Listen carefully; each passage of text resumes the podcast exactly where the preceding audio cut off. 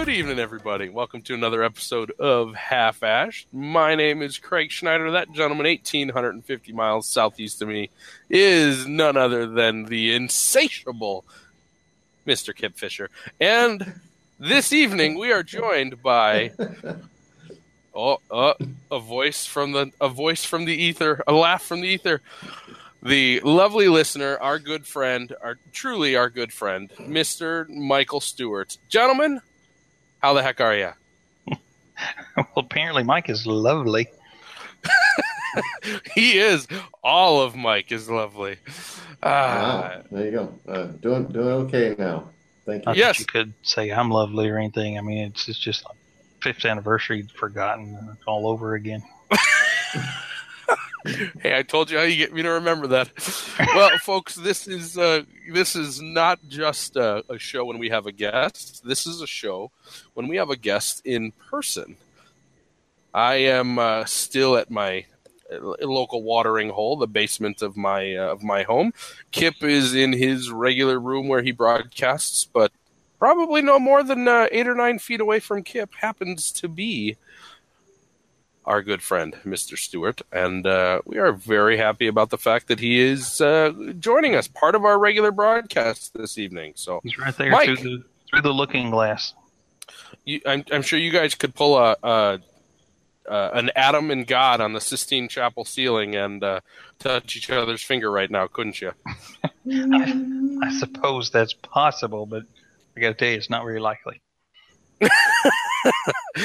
well, uh, I am happy you're here. Happy that uh, not you, Kip. I'm happy that Mike's here. Um, yeah, no, you've made that very clear. uh, Mike, so you're down there uh, doing your, your regular thing, enjoying cigars, enjoying friendship, but also helping out uh, some uh, of the charity work that Kip does that he devotes his life to, and um, uh, playing some music, enjoying the beach, helping people out. You're having a good old week, it looks like. We, we had a very good week in terms of not only just the numbers of people that we interacted with, that their reactions and how they received me. When I say they, I don't mean, we talked to some adults, but most I was working with the school kids uh, up in the mountains at, at the orphanage where we also uh, did this last year and at another elementary school, for lack of a better word, it's private because there's no other school available. So people bring forth funds to create a school for the kids. It's not an elitist thing at all. So I'm, I'm going to guess between Kip's classes, Kip's and Nick's, his uh, English language classes, and the kids in the orphanage and the kids that's at the at the elementary school. I, think we're looking at 175, maybe even 200 kids. Up, up, well, probably close to 175. Yeah, probably pushing 200 because there's 136 English students in total, although they oh, all weren't there. Okay. And then the well, we had the, the we had the little kids too. Yeah, and the orphanage has usually 90 to 100 at any given time. Hmm. Yeah. That's pretty darn cool. So it was good. We, yeah, we did. We didn't get to do some of the mountain things we have done in the past. This is for those who don't know. This is the third January I've come down to spend a week with Kip, and each year we done we've done a few things that are similar, but it's been expanding in terms of my role down here and what I can and can't do uh, to bring some joy and merriment to the to the planet. Now you uh, can you can interact a lot more this year, I would imagine. Oh, we did. We I probably spent um, maybe seven hours with with the kids in the various schools. That might be a little high, but I think quite a bit of time. I think he meant your mad Spanish skills. Sí, ah, sí, sí, sí, mi, mi, mi español es muy bueno, experto. I uh, my, my my Spanish is still quite broken, and uh, you don't say. Yeah, how about that? Huh. And it's but but I had some good runs in terms of talking to people and not sounding completely dumb. Although we, I, this is one of the stories I wanted to share that uh, our friend William, who works down here and Kip works with on, on some projects, he was telling us how his uh, daughter was had, had her first day as a doctor at the local hospital, and I thought I told him he was a proud papa. Unfortunately, unfortunately, I should have said proud papa because a papa is a potato. Hey man, at least you didn't go to a train depot asking for ten old ladies. yes, I have. I have avoided that faux pas so far. I'm pretty sure there's still a woman in uh, in Madrid who's laughing at me for that one. Oh, or longing, or longing for you, perhaps. That's very true. Got to be a hundred. Where's that big old Mary? well, I uh, I hope that a little bit later on in the show you can tell us a little bit more about the trip and uh, a little bit sure. more about what you've gotten out of it, uh, both uh, cigar wise as well as um, just overall uh, experience wise. Uh, and we can uh, pick your brain, ask you some questions, and uh, hopefully talk a little bit about maybe what you're going to do next year too. Because I'm just going to put it out there: you're going to go again, and I don't care well, what you and uh, Kip if, say. If things work out, that that is the plan. At least I think it is. That's what I'm told here. Yet who knows what after I leave how how things will shake out. But uh, that that is the general consensus so far, to the best of my knowledge, and. I do have already some ideas. It was good this time learning what things work very well, which things don't work, and things they mm. do know or don't know, and things they can or can't do readily. Well, very cool. You, uh, uh, you, you, you certainly kind of, uh, not to, you know, take minute nine of the recording and make it sentimental, but uh, your desire to go down to Dominican Republic, go down to cigar country and uh, not just enjoy a cigar or two, but also make the world a better place is it's a pretty darn cool thing, man. I haven't said it specifically, but I want you to know that I think that that shows a lot of character. One of the reasons I like you, buddy. Thanks. Uh, when when we started this three years ago, Kip was like, "Well, what? Why do you want to do this?" You know, he, he was still, he, and we didn't know each other very well. Just a couple of quick conversations. And then one day we had like a forty-five minute conversation, and I said, "You know, just I don't necessarily have the same ideas on everything he does or other people do, but just for me in general, the, the fewer people that are unhappy wherever, the better things are. And that's that's my simplest way to put it. Amen to that, in every sense of the word. Well, we uh, we have a cigar that we're smoking tonight, not just a conversation, uh, or at least Kip and I do at this point. I'm an inch into this thing. We, we probably should at least tell somebody what it is. Yeah, I think that's probably a good, good, idea. I am not an inch in, but what I will say is that I am having the damnedest time keeping this thing lit properly. really? Yeah, I, I, don't know what it is. I cannot get this uh, this one side of the cigar to uh, burn well. So I'm going to attribute it at this point to my light, but you never know. Um, the cigar's got some age on it because it is the uh, Ernie Perez Carrillo 2011 Edición Limitada, the Dark Rituals. So we are we're going to town on this bad boy, this massive bad boy. That's uh, that's one for the drinking game, folks. I think you just got two bad boys for the price of one there, really. Um, third. Yeah, yeah, yeah. Oh boy, I'm going to do the audience in in the first 15 minutes. Sorry, guys. Um, well, this uh, Dark Rituals is a cigar that it, it really has a special place in my heart. Um, it's not the best cigar in the world. It's not my preferred size, but it is the only cigar that I have ever received for building someone a home. Um, late in 2009, I started working with a couple um, in the suburbs here, and uh, I, I, was designing them their dream home. Their dream home. Um, we worked long and hard to marry their need for space with their desire for a healthy and efficient living space when it was all said and done, they had the first LEED certified home uh, in the entire county, uh, the most efficient home in their city, and one of the healthiest in the state. Um, I was proud of that house. I still am, and uh, so are they. A long while after they had moved in, they came to my office with a small parcel and uh, a big smile on their faces.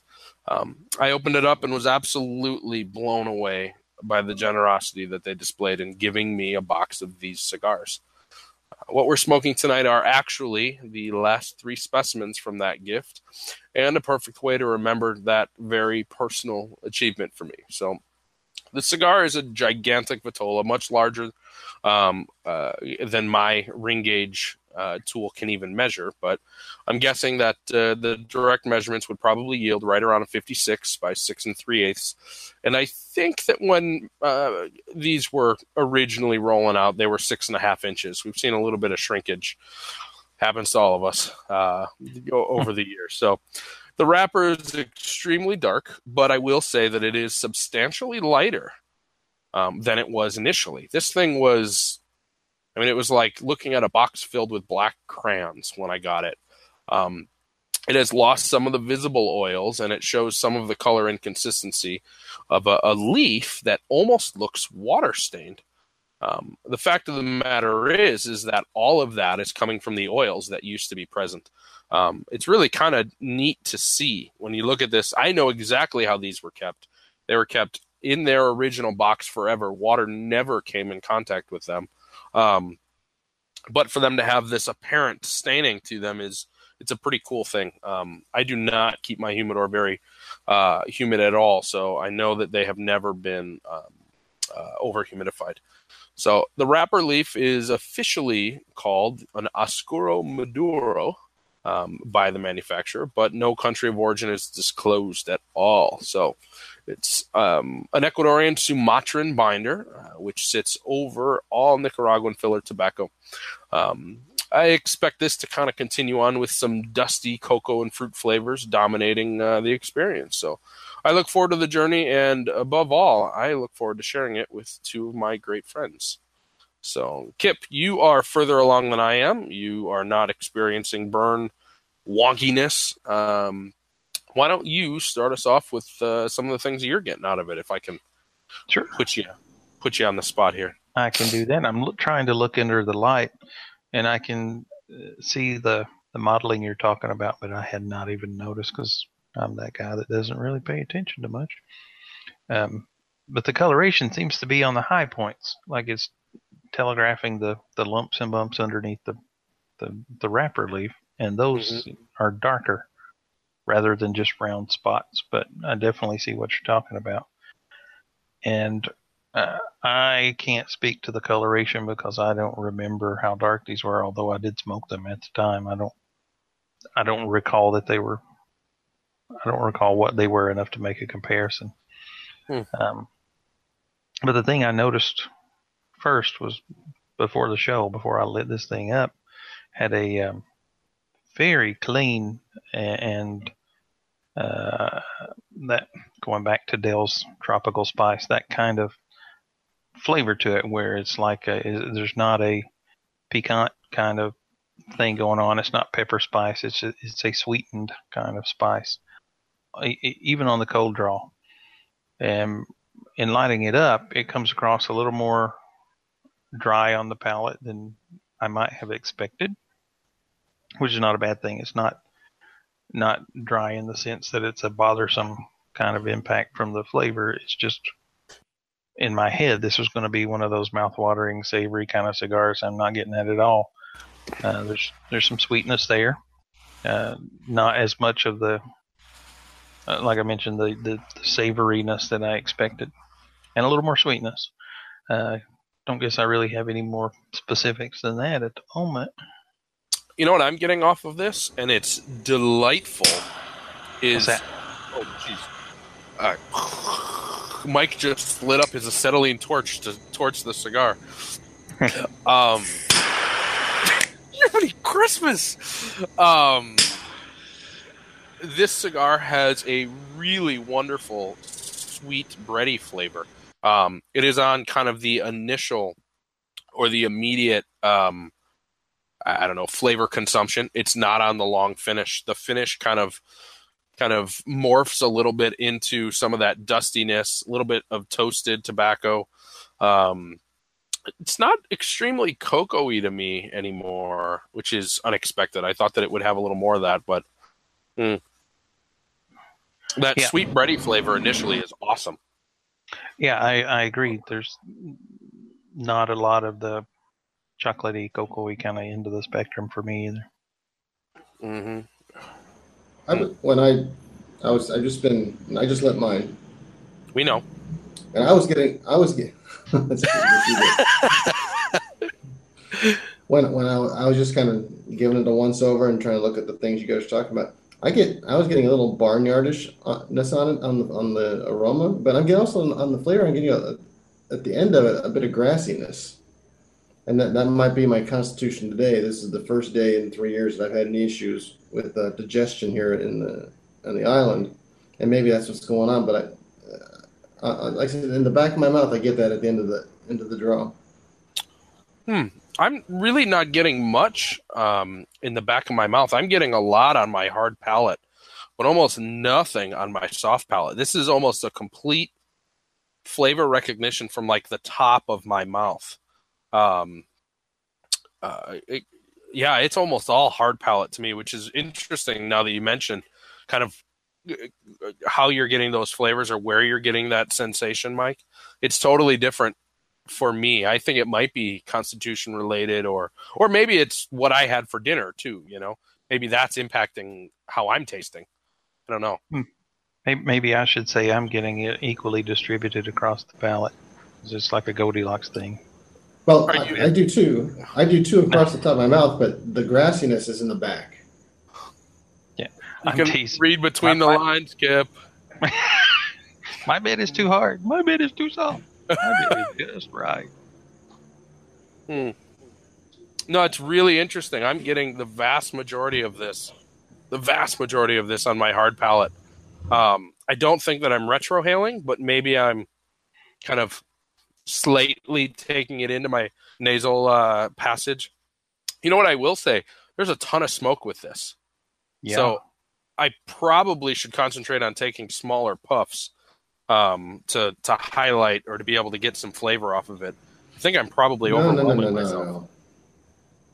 Really? No? I, I, I, don't like it when there's not a lot of smoke. It, it gets too thin, and it's not. Very few cigars that are not uh, that are not overly smoky or rather, the, if they're just, you know not staying lit very well, and you get just a very little bit of smoke, I, I find that wholly unenjoyable almost all the time.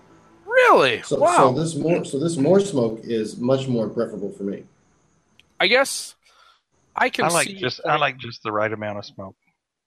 You're such a tool.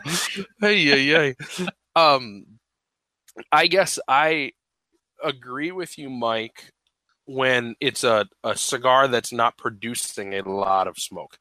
Um, so what I mean by that is is I uh, I think that we've all had those cigars that are either a slightly tight draw or maybe really poorly stored, and so you're smoking them um, and you're getting what seems to be much more air than you are smoke, and so it almost comes across as improper combustion or the the the smoke is a little acrid because it's not it's not taking it from everywhere. You're getting that slightly charry flavor from some of it. When I have a cigar that's producing a ton of smoke, like this, like an añejo, like a um, oh uh, uh, not an undercrown, um, yeah, an undercrown. Yeah, but I don't smoke that crap. Um, geez, you can chuckle at least. I didn't mean it that insulting. Sorry, uh, I, I chuckled. I chuckled, but I was muted. I don't um, know what you said. Your sound went away when you were speaking. I didn't hear it. Oh, really? Oh, okay. Under, um, Undercrown or Nica Rustica? yeah, Nica Rustica. The Rustica is one that I'm talking about. You smoke that thing, and I have to scrape myself with like a, a oh. an 80s grit sandpaper to get that smoke off my skin. It's just such a it coats yeah, everything. That that's a lot. I mean, but I kind of I, am kind of this way with food too, and I'm not saying I like super power, super high and spicy foods, but I do not like mild foods as a general rule. I so the cigars kind of go the same way with me. Okay, uh, if we'll have that conversation, I am completely opposite with what I prefer in cigars to food. Hmm. I, I no Kip, no Kip. you are not going to Goldilocks me the entire show.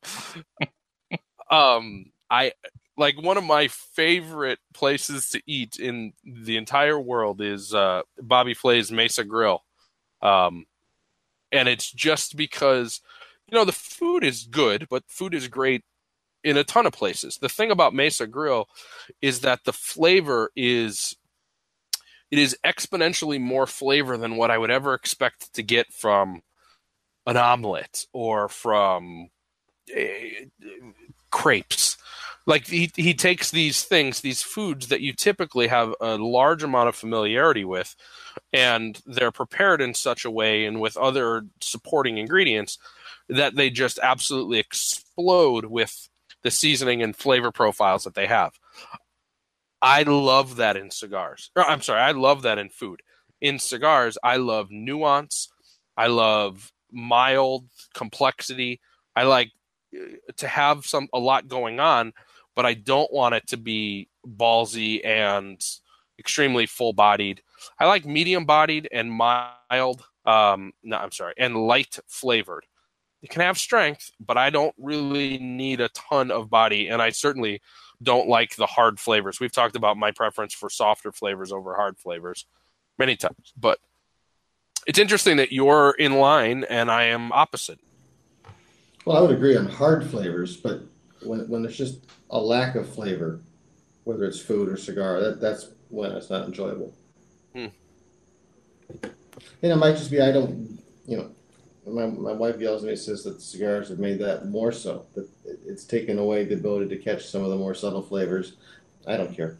It's, it's just what it is.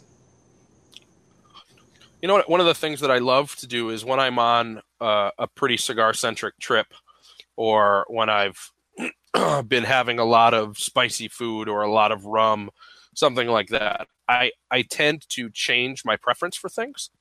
So a perfect example for that is um, I, I've been to Central America a couple times, and you know, I, you go on these benders where you have six, eight cigars in a day, you know, and then after three or four days of that, when you've smoked through an entire box, um, I I enjoy uh, heavier rums or um, sharper rums. It's most prevalent to me in my spirit preference after I, uh, I mean, everybody knows that I love my rums. I have my regular pour of Zaya, and I love my Havana Club barrel proof or uh, whatever these things are. Selección de los Maestros. Selección de Maestros. Ooh, Mikey. Yeah, I might need to. Uh, I might need to pay you for your efforts. Selección de Maestros. Um, this. You're out of gas you, if you want it from here. It's been gone for a year. No, really? Yeah. Mm-hmm. All right. Um, well, anyways, um, that's a little bit heavier, a little bit sharper of a rum than I prefer in a regular pour, but it's a perfect accompaniment when you've been overindulging. Not so much in getting drunk. That's not what I mean. But when you've had those days when you've had more cigars than typical for an extended period, my palate changes and I prefer that that a little bit harder, a little bit deeper flavor to it. So maybe me not loving incredibly uh, flavorful or over flavored cigars is more a representation that I don't smoke cigars that often. I might only have a few a week rather than you, Mike, who, what do you have, five, six a week? Mike? Mr. Mute? Oh, there we go. Oh, yes. Yeah. Even in the wintertime, unless it's stupid cold, I mean, we and Kip and I have had uh, conversations about what stupid cold means. Um, yeah, it means two see, very different things to him and me. Yeah, I believe it. Yeah, I, I, I, will still mostly have a cigar about every day, with, with very few exceptions, unless the schedule is just wholly not working with that. Yeah, yeah, can understand that. Hmm. So, well, we've so, been so here in the winter in the winter in Chicago. I, I, can do it in my car or in my garage with the blaster going, the heater going. So yes, I uh, I have noticed even just throughout this, how long we've been vamping here 15, 20 minutes, something like that. Um, that I've had this cigar going for, that the flavors have started uh, morphing a little bit more to that um, dustiness. I, I enjoy that. Kip, I, I know that you were further into it than I was, but I'm now over an inch. Um, hold that up. I'm over an inch, just just over an inch, and I am starting to get more of that dusty flavor, um, uh, more in line with cocoa powder. Um, it's unexpected. It was not there on the front end. Yeah, my yeah. grassiness has gone away. Hmm. You probably are about where I was at. I was not perceiving it as having the, the quality of uh, cacao or cocoa flavor in the sense that it, was chocolatey, but I was talking earlier and said it had a little bit of a drying effect, and that's kind of how I describe dustiness at, at times. Yeah, yeah absolutely. and I I do generally attribute um, a drier flavor uh, to come along with, or to be what what I'm getting in a cigar when there's a dry flavor and kind of a cocoa uh, flavor at the same time. It typically leads to to dryness. Mm-hmm. Got a liter of water and it's half done, and I'm only an inch into the cigar. Oh, you better keep that bottle when you're done then. I got a spare. it's also a one liter. Hey, uh, just as a quick maintenance side note, Sure. since I told you the the uh, Masters Edition is not available here, Sedman said earlier he's headed to Cuba Sunday. Oh, wow. It would be nice if you would ever come onto the website again. Let us know about that. Yeah, he was giving you crap for not hanging out and chatting anymore. but he's going now. He had to go to hockey practice or something. Yeah, I didn't even think he was going to be able to join us tonight. No, I know it. I, the chat has screwed up my uh, my internet connection in the past, so I am trying to not uh, throw gas on the fire when we have three people on this call. But let him know that I'm there in spirit. How's that? He's going. All right. Well, we uh, we've introduced ourselves. Let everybody know how uh, special and happy we are to have just the the lovely Mike Stewart with us. Um, we've talked about this cigar of the week, some flavors off this thing, what we expect, what it means to me. So, Miguel, I think it might be time for you to talk a little bit about uh, what the heck you've been doing this week. Okay. So I arrived. I arrived last Sunday in the afternoon. Just hung out with uh, Kip and our friend William. Uh huh. So I got vehicle going by. No, no problem at all. Kip, who is William again? William is the guy that has probably kept us from being killed, thrown in jail, or deported up until this point.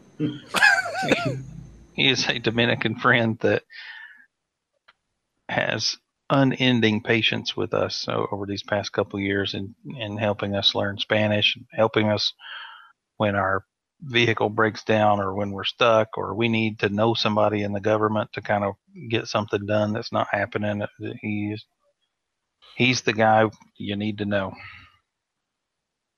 So he's just been a, a buddy through your through your your uh, profession down there, and somebody who's become a friend. Yeah, he he is a, a Dominican pastor for 30 years, um, and he's not a pastor in the sense that he has a a church that he leads at any given time. These days, he has various projects. He's been working in the prison system for the last eight years, and he's now begun a, a project as of this last month to kind of migrate what he's been doing in the prison system because he in talking to these thousands of inmates, they almost universally say, if I had had this program when I was younger, I would not be here.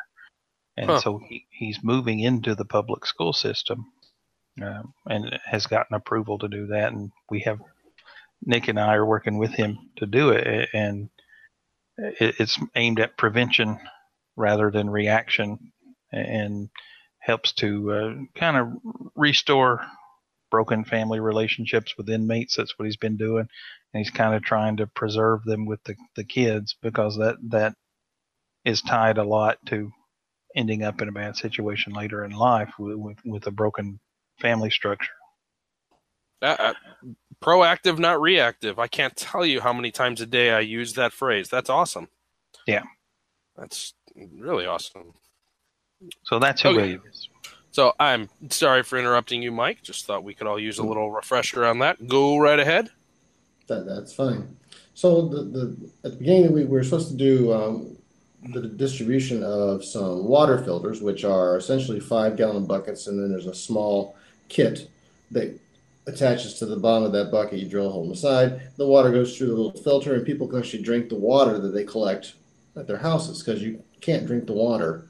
And sometimes people don't have any running water anyway. They just collect it off their roofs or whatever. So this actually gives them it's just obviously it's just a, a health health thing makes things a little easier in general so that was the issue that was the the goal to start doing that Um, that never materialized. We had a communication snafu or whatever with the person who was going to uh, be our guide, our our lead in to the people. We don't just show up on their doorsteps so they don't know who we are. Well, well, some know who Kipper, they don't. They don't know who I am. So Sure. this gentleman, um, he, he he's our in to, to the people. So that didn't happen. But then um, Tuesday, Wednesday, and Thursday, I went. Uh, we went to the Foundation, or yeah, Foundation Red de Miseric- Misericordia orphanage in Santiago. We went there last year.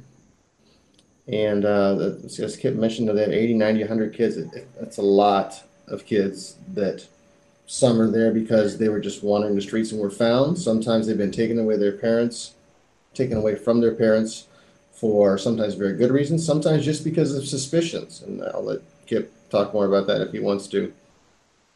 Um, but there are a lot of kids there, and probably all of them are in a better situation, at least in their physical surroundings, in terms of stability, in terms of people that are kind to them. And so, what I've tried to do this whole trip is to. I'm a trumpet player and a musician, and those, those are often separate, by the way.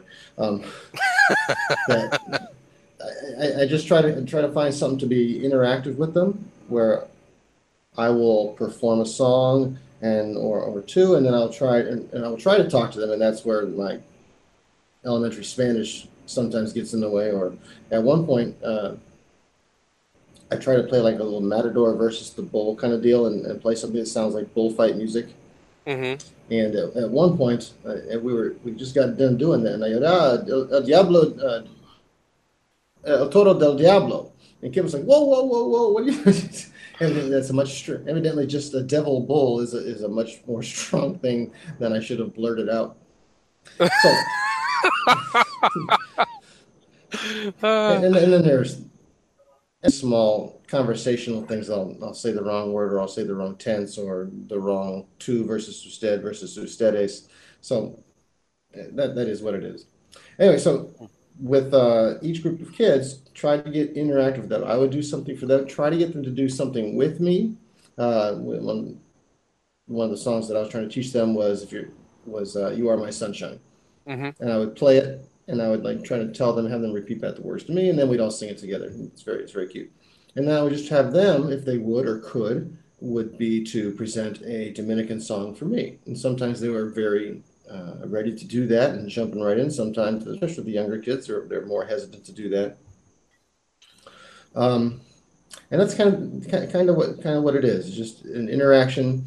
Uh, the kids are often ex- obviously they're having a good, good time. Not all of them. Some don't. Some of them don't care. But uh, a lot of them had a ball with what we did, which a lot easier for me to enjoy too. oh yeah, Yeah. Uh, uh, And, um, absolutely. So so that's what we that's what we did this week in terms of service or whatever you want in charity or service, however you want to think about it. But we also spent an afternoon here at the La Flor Dominica factory. And this is actually one of their uh, official crew shirts. It says crew on the back back here. Our host and tour guide, Antonio, the son of uh, Lido. Lido, Go- Lido Gomez. Uh, he was wearing this, and noticed everyone else in the very end of our tour, and we should talk about the factory because there are a lot of cool things about it. I said, you know, I don't, I don't want a gift or anything, but I would love to buy one of your work shirts. And he hesitated for a moment, but then he just kind of went and said, well, what size are you guys? And we, we told him, and, then he, he had a secretary go get us each a shirt. That's was cool. Yeah, Yeah. it's real cool. Hey, it, that all you need now is uh, to learn your Spanish a little better. Go in, sit down at one of the Yeah. rolling tables, and nobody'd ever know. Yeah, I'll just I'll just go right in there and just uh just um yeah, I'll, I'll fit right in. They won't notice any change at all because obviously my skills are certainly at least at their level, if not a little more. Yeah, Well, That's get, it. get your tan before you go down, though. yeah. Well, t- And then tell- finally today we we sorry, go ahead. No, no, no. You were going to get into today. I'll just say today was, is a day we had scheduled to go up to the north coast. We're two hours south of that, but that's really 30, 40 miles, I'm guessing. But up and down through the mountain. Yeah, it's, And, uh, it's 40 some odd total. I mean, Okay. each way. Okay. So it's not as it's not as far as our time you would you would think it would it would take. Uh, Yeah. So we went to, we went up there hoping hopefully to do some snorkeling in waters that I am told are very calm and clear, and you can do some great snorkeling. But in my two times that we I've been here three times. Last year we got rained out totally. We didn't even go up. And each of the first your first year and today, the water was way too up. It was like a coastal, it was like South Carolina waves. You know, the water's you know, you can see a foot, but it's mostly silty and it's, it's relatively rough, which is not snorkeling weather. No, So I would say it's not. So we just we just hung out on, on the beach for three and a half hours, and uh, Kip had some food. I wasn't feeling very well earlier today. I feel actually pretty good right now, which I'm happy about. So that's what. Sorry, I wasn't going to light up a cigar. I wasn't sure I was going to light up a cigar because of the way I was feeling, but I feel pretty good now. Uh, Kip's bowl of rice he made me saved me. I think. And you are And, having uh, the dark ritual right now. I'm not. I am. I am. Good. And th- these, I, I, I- got uh, over the last couple months. I'd actually bought a few of the ten pack boxes of the Corona size of this, and I like. They're they're not as old as this, um, but I like those quite a bit. And th- but I this this is much better than I would have thought too. I thought just looking at it, that's gonna be a pretty hard cigar, especially what I, after my struggles today. Um, but I like this quite a bit. Good. Uh, How's this compared to those smaller ones? Is this uh, I, am assuming then This is- that uh, this is a lighter version than I would what say you it's were sweeter. And, expecting? it's it's sweeter and smoother. Yeah. All right, cool. Well, good man. I'm I'm really happy to hear that. I uh, uh, slight diversion. I had asked my wife to be a delivery service for a bottle of rum, and she enjoys my cigar smoking so much. I just got a message from her saying the bottle of rum is outside your door. so Perfect. I I owe her some. I I owe her about half a thank you for that. That I think that's about appropriate. I Well, am not going in that room. How did you? yeah, uh, this is this is uh, pretty much, without a doubt, can be defined as nothing else besides a man cave. Not a window, barely lit, smells like cigars. Uh, an old hand-me-down couch. It's just about perfect. All right. Um, it, answer a question for me. How how did you get Antonio Gomez to uh, to lead your to lead your tour? Was it just the three of you guys? See, H- How did he? right about an How did you get him to do it? I just sent a message and he's like, "Yeah, come on over." No joke, really. Yeah, Wow. It was that simple. He was very Huh. gracious. The, the grounds are beautiful over there. I mean, it's a it's a fantastic factory. Hmm. Highly recommend it if you ever get the opportunity. Yeah. Well, It's- I it's also the, the factory is also also different. That it, it seems like they ex- they've been expanding one building at a time. We were in one of their their uh, a a room where they're now doing putting the putting bands on the cigars and putting them in the cellos. And that one room, whi- which was maybe 20 feet wide and 60 feet long at first, was their whole factory. And now it's five or six buildings, one of which used to be a nightclub and still has the round dance floor in the middle of the room. And it, it, you- you go, it, it looks like a food court in there, but people are rolling cigars. i- is that the one that looks like it's kind of got the the faux brick arches? Yeah, But, but they're real. Oh, those are real? I those think so. are actually bricks. Yeah, No joke. Wow, I thought for sure that they were painted. Huh. Well, that's really cool. at least the one I was leaning on was bricks. Well, you you got the one real one in the whole joint then. All right, I uh, the rum outside my door is whispering to me. I'll be right back. Okay. Talk amongst yourselves. We've been doing that a lot. Whisper and hiss. Hey, we also caught a ball game this week. Oh, that's God. I forgot about that. We'll, we'll bring Craig back and tell him back. Experience, experience Bring it some, back. some fun driving That's right. experiences. That was that was Monday night. That was my Craig. We just kept us remind. We went to the baseball game Monday night. I, I know you knew about that, but that's when that happened. I, I totally That's- spaced out. That's right. I I uh, I did know you went to the game, but I forgot about it now. Yes. It, dang, that was crowded. Yeah, it was slammed. So, Kip had mentioned something in passing about that game. Uh, was it actually like a a playoff game, or was it the last game before the playoffs began? It was the the the tail end of the series that leads into the final series, Oh, well, that's pretty cool then. and it was between the top two teams, which have a long-standing Rivalry. strong rivalry for many years, and so the, the I, I've never seen that stadium that packed before, ever. Dominican Winter Which Ball of would be, be pretty fun to, to witness. I'm I'm pretty envious of that. That's awesome.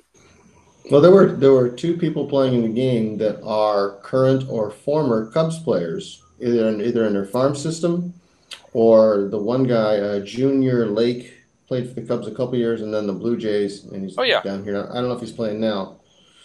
And uh, Eugenio, wait, wait, no, no. Um, Ham- Hamer, Jane. Oh, oh, uh, J- Jimmer, Jimmer, um, Candelario. No, Jimmer Candelario, who's in the Cubs system now. Burnett's a basketball player. Okay, sorry. Yes, he is. Yes, he is. Ooh. So, well, and, and as Kip was saying, we there were a ton of people. Last year, we also went to a game, and there were you know five, six hundred people in the stands. We could have walked around any place. We we were stupid enough not to take cigars with us. We could have been out in the back back wall having cigars while we watched the game. This year, no chance of that because every seat essentially was filled. But the thing that made that difficult, that the thing that made difficult was that traffic was just a nightmare. I mean, it's it's bad around here in general. And then when you put that many more people in cars in streets that are not built for a lot of cars, they're pretty narrow, and you add the thousand motorcycles that are zigzagging in and out of car in between cars all the time, and people cutting people off to get anywhere. We had a car stop in front of us because he got cut off by one guy making a left turn in front of him, and then three more immediately cut him off again. And that's, that's just the way it is, and it's dark, and not everybody actually has lights on their cars, or especially the motorcycles. So uh, it took us a long time to get there. It's also fairly, fairly stressful. I would imagine. Although I would im- also imagine that Kip, you're probably pretty used to driving in those conditions now. I wasn't even driving that night. I had a friend of mine was Oh, driving really? us over there. Yeah. Oh, well, I And hope part you two guys enjoyed a cigar in the car. No, our friend's not a cigar guy. William isn't the cigar guy. No, no, no, No, no, it no. wasn't- There's a different It friend. wasn't William. It was another Oh, guy. okay. Hmm. William is a cigar. Yeah, William, William, William sold me some more of his own cigars. I've, I've, I'm not sure, I'm not sure I got any given to you or not, but William has a little store at his house, and he has a guy. This is the guy that we weren't sure. We aren't sure if he's a former Fuente roller or Kip thinks now a Christoph roller, or whatever. But he rolls cigars for William, and I, I got another box from him. So and William, so William's into cigars too. I, I, that okay, good. He sounds cool enough that he, he pretty much just has to be into cigars. There's no way around it. And Well, that's parking pretty is ve- cool. parking is very cheap at a baseball game. Can be. until it can be until, until you try to tip the people and uh, they, they wanted was it just 100 pesos for for the parking which is just barely over two bucks which obviously you can't even stop for a moment downtown chicago for two bucks Mm-mm. And so i said well that, that's stupid that i don't know i think the driver what was it uh, the driver's name Tony. Tony, see, uh, Tony, I don't know if he was haggling for that. And I said, "This is stupid. I got, I, I got two two hundred pesos right here, two hundred dollar, two hundred peso notes. I also had a thousand peso note with me, and it's dark in the car. And I thought I gave him the two hundred peso notes. I did Uh-oh. not. Uh-oh. So, so, so my parking tip went from two dollars to twenty, twenty-two dollars. they, they looked at you and said, "Ah, God bless Americanos." Yeah, Uh, so Tuesday, Wednesday, and Thursday, you guys uh, did stuff at the school you were playing. Uh, you Well, were doing places. musical the, things. The orphan, yeah, but it was three different places. The orphanage on Tuesday, Kip and Nick's English learn uh, English language classes up in the mountains, and then yesterday was in the city here at that little school that's private. Mm-hmm. Ah, that's awesome. You've been all over. So a game, and then Monday you just you guys just basically ended up just chilling at your place, Kip, before the game. Yeah, because we couldn't do the buckets or the Yeah. filters. Cigars and dominoes, I presume. Yeah. Yes, exactly. Hey, if anybody wants to send a thousand five gallon buckets to the Dominican Republic, courtesy of uh, Kip Fisher, that's what's needed because the the filters he uses are specifically geared to that size bucket, and they they they just can't keep them in stock in any stores as far as we can tell at all. They'll get a couple, and then those get go away, and then don't, then there's no more for two months. Yeah, they're, the buckets are the bottleneck for this whole water filter process. How um how big is the filtration device?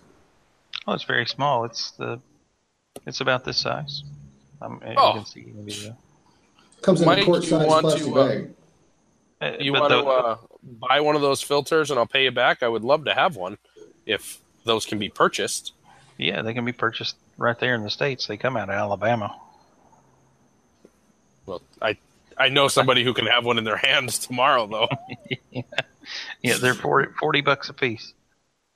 Are they really? They last for ten years. Yep. Forty It's like bucks. twenty bucks shipping. cow. It's like twenty bucks shipping to you from Chicago, though. So Hey, you got to pay for that parking. I don't blame you. that's true. That's exactly why I got to recoup my expenses. Yeah, Ah. we we had done water filters in the past with another organization in Bonao. Actually, uh, when we were coming down for CFC, we did them, and those filters were sixty dollars, and they took a, a, a Chinese acrobat and a watchmaker to put together, and took two buckets, and uh, they, they were complicated and more expensive, and they only lasted eighteen months. And so we have migrated to the ones we use now, and they're, you know, two thirds the price. They last for 10 years, and you can put them together with one bucket in about five minutes. Yeah, it's, uh, it sounds like a little bit of a better deal for everybody involved. Yeah. So, Especially when when it, sorry, especially with those filters when they're trying to explain to the people, this is what you do, it and Kip's Spanish is decent, and Nick's Spanish is better, but it could still be pretty easy to misspeak and have them think something goes one way. So the simplicity obviously is, is beneficial that way too. oh, absolutely. Yeah, no doubt about that. Yeah, it probably isn't uh, isn't going to behoove anyone to have to make multiple trips because the thing was installed wrong and their kid got giardia. Yeah. Yeah. So I uh, I did see I believe I saw a picture of some cigars purchased at a local shop. Uh, anything that you're not going to get stateside or not going to be able to find stateside that was a cool find for you? or Uh, I, I asked him specifically. No, no, go ahead. I asked him specifically for some things that, you know, that are just local that I wouldn't expect to find, and uh, I'd, I'd have to go through it, go back and get them out and bring out bring out the uh, labels because I things I'd never heard of. One is called Big Cat, or I don't know, Dog Bad Cat, Cat. whatever. Bad Cat, thank you. And it's just things I'd never heard of. Um, Frank Sinagra likes the uh, Caminos. Oh We yeah, got a couple of those. Um, the, the La Aurora ADNs, those are in the States now, but I grabbed a couple of those. And um, I grabbed some of the BME brick and mortar exclusives from La Aurora that I ran out of a year ago and hadn't hadn't bought since. I bought a box of them two years ago, and I brought the last three down with me last year to smoke with Kip and Nick, and then uh, I bought I bought a handful of them this time. Hmm. Did you smoke anything yet? Uh, just the uh, oh, and also a Chogui uh, Lonsdale Dose Seven Seven. I did that at the beach today, and I wasn't digging it. So that that again, I, I wasn't feeling well, so I probably shouldn't have done that. And I've got seventy five of the Campo cigars coming back, and some of them are going to go to me, and some are going to DC, and then who knows where they're going after that. That's right. Yeah, I saw DC. It, it, anybody who's listened to our show for long enough understands uh, DC's love for an inexpensive cigar. Is uh, I think he loves the hunt and the and the acquisition as much, if not more, than the cigars. He uh, he's a man who wants to find the best bang for the buck, and those Campo cigars made him about as giddy as I've ever seen him. Uh, a, a bundle of those for what a dollar twenty or something. I don't know. Whatever. That's about right. Yeah, I paid 60 pesos for 20, 60 pesos, which is about dollar 30, 35 now Oh man, for man. 20 for 25 cigars. But Kip gets a better deal because he's cute. So the, the gal, there, there are different people that work there. When the gal is there and she thinks Kip's cute, he gets him for 45 pesos. But the dude I worked with said 60. Well, I can't say I'm upset about which that. Yeah, me either. Mm, So there's still three pesos a piece, less than three pesos a piece. unbelievable. Do you have any of those yet? Yeah. Are they uh, are they the stronger They're too, kind? they're, or? they're too wet right now. They weren't they weren't staying lit whatsoever. So they gotta they gotta sit for a while and put them under a hair dryer or something. Yeah, you're not doing anything to But- dry them out down there. Well, yeah. I, well, I've got, I still have twenty of them in my house, and so I'm, I'm not. There's no hurry. No need I, for I 'em, right? brought. I brought. I, yeah, I brought back two or three bundles of them last year too. Hmm. And for those of you who haven't seen those, they're, they're the ugliest little sticks. They're about five to six inches long, maybe a 32 ring gauge, and that is being very generous in terms of saying a gauge of anything because it's just a leaf or two, just kind of roll quickly up. It's it doesn't look. Hey, do you have any there? Do you want to show, put a picture of one up? Yeah. Okay. Just a second. And so these are the. Uh, these are nothing like on. you'll ever. Do the these are do the Sistine Chapel. Do it if you're gonna hand them Well- cigars. No, no, he's reaching behind himself into his cabinet. Oh, okay. So I'll let him do it. There you go, right there. Talk so they can see the picture, Kip. Oh, yeah. Can you see that? Good gracious. That thing looks so wet. It looks like you could bend it and use it as a twisty straw. Bend it, show it. It'll flex. Back it up. on, let me let me just. You gonna get it to focus? Well, we're gonna try. If it'll. Uh, Trying pull to it back. go down. Pull- Yeah, oh, I back thought it just went. There we go. There it is. Yeah, yeah, they they. Now bend it. Oh, There you go. There you go. it's like a stick of beef jerky. Yeah. it's, it's Gumby. It's a Gumby cigar. Yeah, really. Oh, that's cool. Uh, yeah, that's awesome. I'm glad you were able to pick up some of those.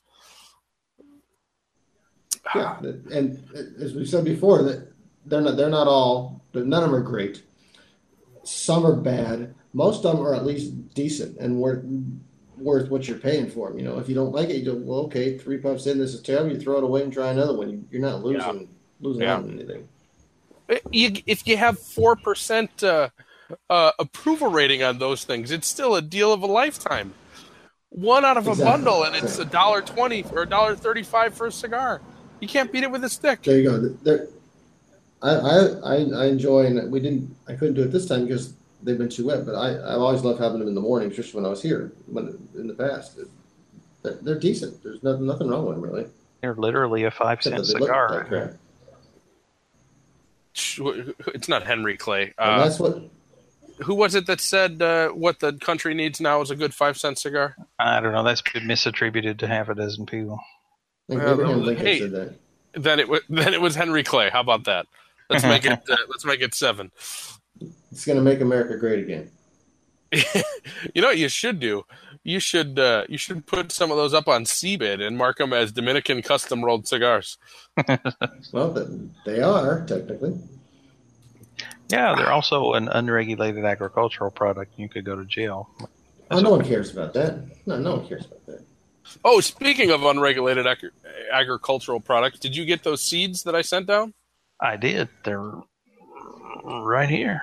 Fantastic. There's a, a catalog as well. If you look through that and see anything you'd like, I am more than happy to order and somehow ship to you whatever you would want. I can dig it. Thank you very much.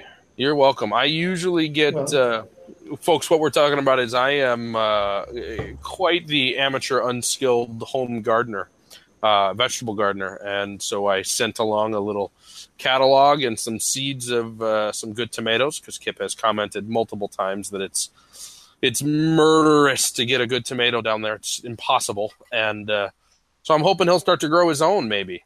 Yeah, it's not as bad as Florida. Frankly, Florida tomatoes were the worst, but but it's not great. We've had a lot of the avocados that you don't like, Craig, down here this week. Yeah. And uh, it- and yes, they're not as flavorful as flavorful as the Hass avocados, and they are they are by themselves a little slippery. They feel in your mouth. Yeah. Avocados are slippery anyway, but these feel a little more so. But like I, we, I was having some with dinner here the other night, and just uh, put them on some rice that that we had, and a little bit of salsa. It was totally great. You know, one of the things that I've I've done more recently since I wrote off what I call Florida avocados, what my family always called Florida avocados, um, is uh, I'll take like a, a, half of a Hass avocado and mix it with a half a cup of a, a, good salsa that I like or a pico de gallo that I make if it's summertime. Um, and it just makes kind of like a, a, sauce, almost a thick sauce. I wonder if it would actually be palatable. Uh, if one of those Florida avocados would be palatable that way if you mix it with something. I, I might like it. I doubt it, but I might. No, my guess, my guess is you find it. That's actually pretty good, especially with the other other things in there. Um, well, so anyway, so unregulated agricultural products. Uh, I'm hoping that you can that you can uh, start yourself a tomato plant in a pot or two, and uh, enjoy some of those. Those the ones the Abe Lincoln tomatoes. That's a pretty rare seed. They oh.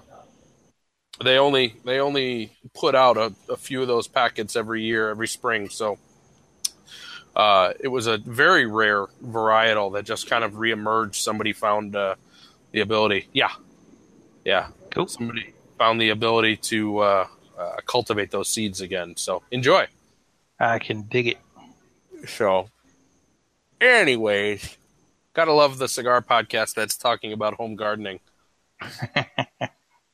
that's all right. Hey, so it's been uh, it's been almost an hour since we lit up. Any uh, transitions, thoughts? Uh, you liking this cigar? Liking it less, more? What are your thoughts, Kip?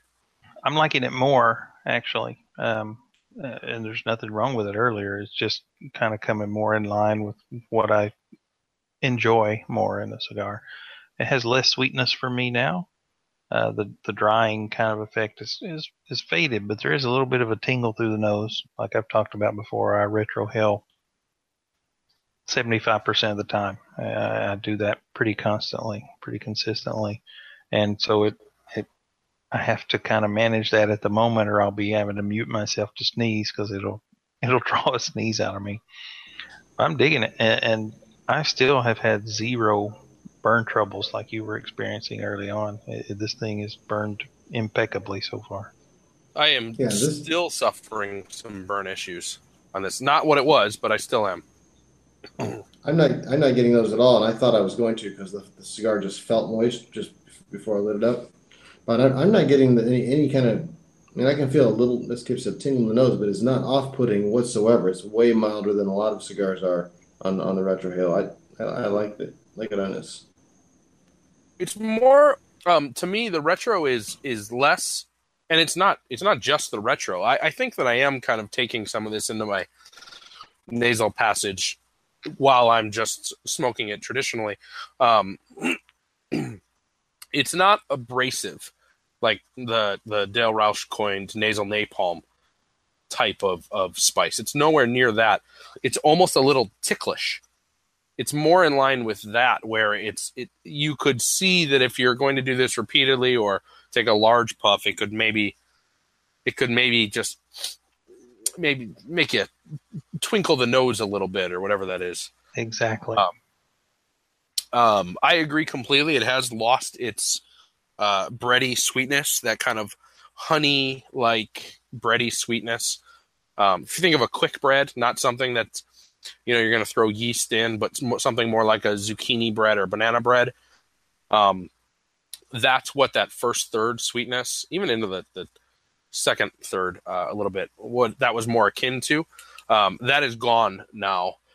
There might be a little bit more of a, a yeasty type flavor to it, but the sweetness that was on that that first initial flavor is more like a uh,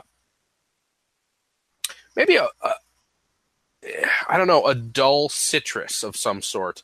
Um, it's not sweet like an orange. It's not sharp or or crisp like a, a lemon or a lime, um, and it's not sour like a grapefruit. But if there's some type of citrus flavor that that fits in between there. It's more in line with that how the the citrus tang is coming across to me. Um, it is a little dustier, uh, though almost no cocoa to me. Um, I'm not noticing very much nicotine. I don't really have much of a uh, of a strength that I'm getting with it, but I like the cigar. Still producing enough smoke um, where I can play around with my volumes, take a little bit of smoke, take a lot of smoke, and kind of see how the flavor is different with the different types of puffs. Um, I, I, like the cigar. I like the cigar a lot. Hmm. As do I. I'm digging it. Good. I don't know if we're going back to the La Flor Dominica thing or not. Um, yeah, absolutely.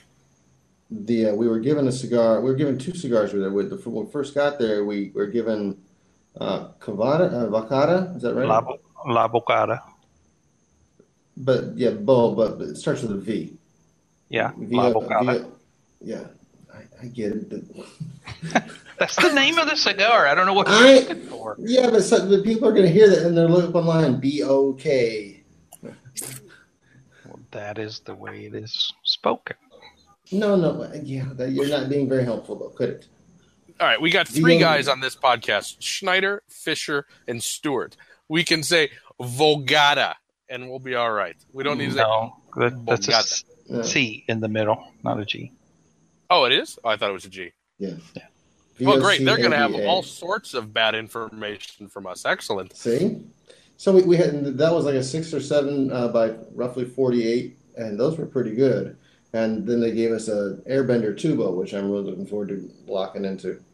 I love the Air Benders. When I last time I was in the Dominican was shockingly seven years ago. I can't believe it. Um, and uh, uh, you know when it was, Mike? You remember when we absolutely got annihilated with that blizzard in 2011? Yes. My I was in the Dominican Republic during that blizzard. My wife was seven months pregnant or something, and I uh, I left her to take my last cigar trip for a while. Uh, and Longer she gets hammered. Yeah, she yeah, no joke. She gets hammered by 30 inches of snow, and is starting her last trimester, so she can't shovel. So that uh, that was one I did not live down for quite a while. Oh well.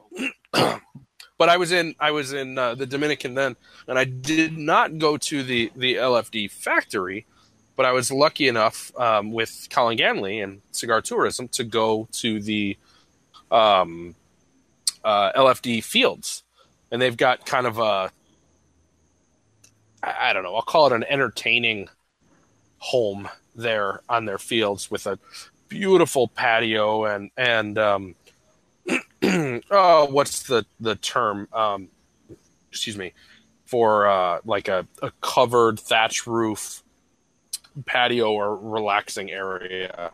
Um, not a bodega. Uh, a gazebo. Yeah, but there's a there's like a, a, a Cuban or Hispanic term for this that you would be more accustomed to thinking. Um, it'll come to me. Uh, cabana. That's what I'm thinking of um, they have like this beautiful cabana uh, just adjacent to their fields. And I can remember um, going and sitting there and not being overly excited because I have never really been one to adore um, overly strong cigars. And they, they handed me an airbender. Um, and it was like a, a somebody flipped a light switch in my mind that all of a sudden I lit this thing up and I realized how much I love the flavor profile of kind of the typical La Florida Dominicana cigars, what they bring to the table. But that Air Bender was in this palatable, approachable, not going to kick you in the teeth um, uh, format, and I loved it. I fell in love with it. Love the Air Benders. The I have not had the Tubo uh, like you've been given, but the overall blend is by far my favorite thing that they that they produce. I love it. Love it. Yeah, that was my favorite offering from them for several years, and, and actually, in the specific size of the that, that he gave us, the Poderoso, um, this little Corona-ish kind of size. Mm. I really dig them. Hmm. Well, I uh,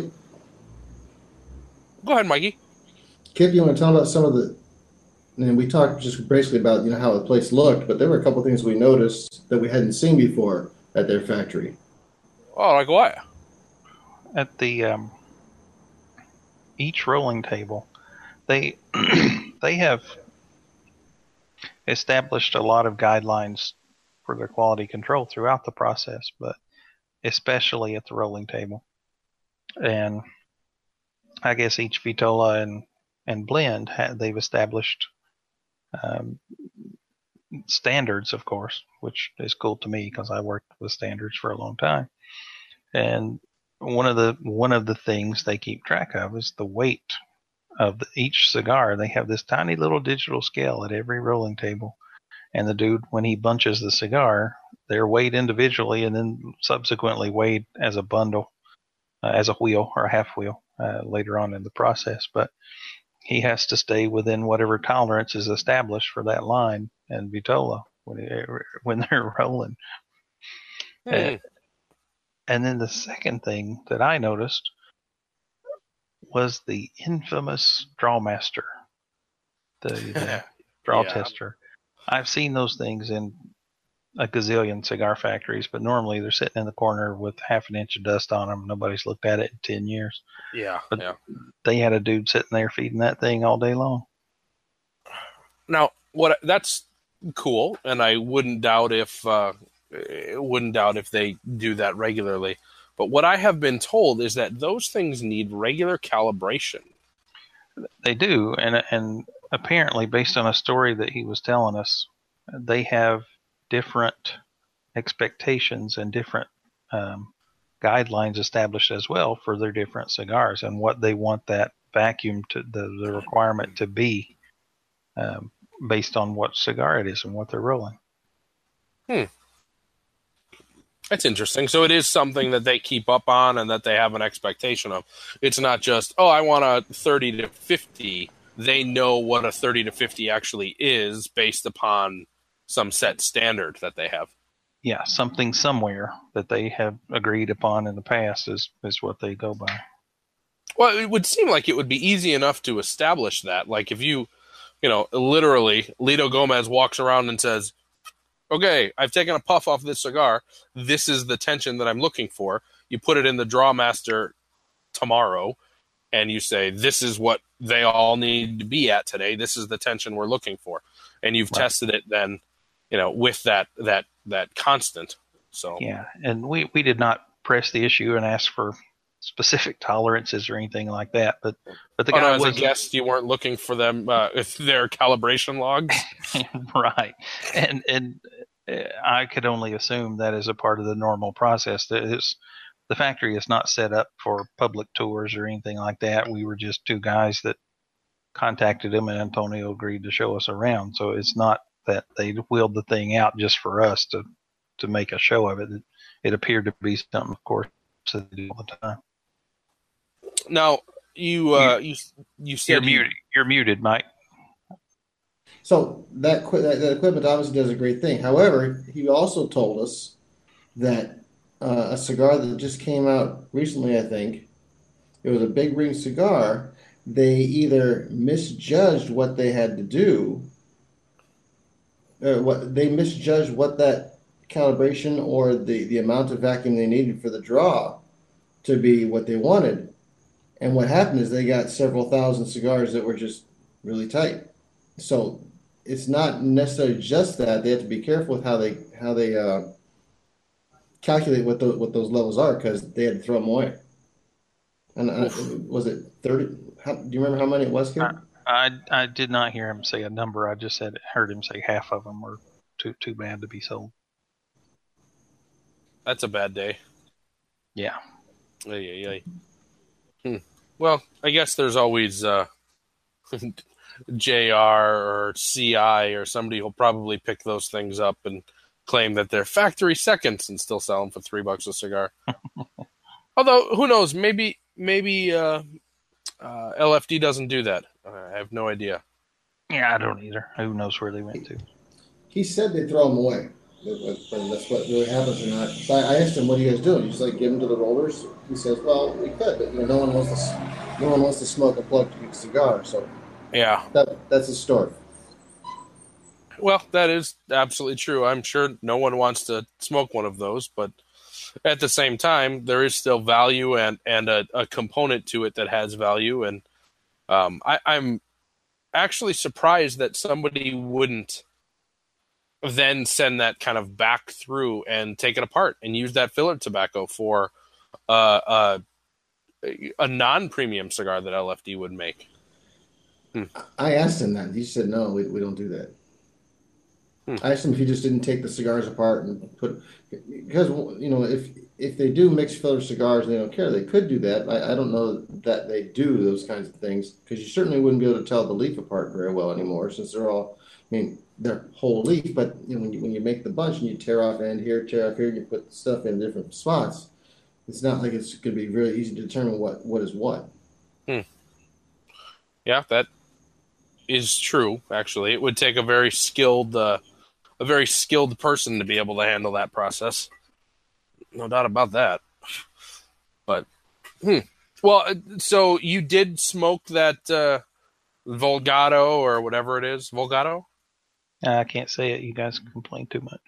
Yep, you're right, Mike. You did smoke the Volgado, then, right? You said that you enjoyed it. Yeah, the bocata, vocata for for gringos, bocata for locals, and yeah, we, we both liked it. I mean, uh, my we, we were talking a lot, so uh, most of my cigar was still whole when we left the building, and then we had to leave in the middle of the afternoon. So I, I relit it when we got back here to Kip's house, and then I relit it again in the evening. It was still good the whole whole night, which I, I was surprised about. I, I don't usually do well with relit cigars, but this one was this one was fine.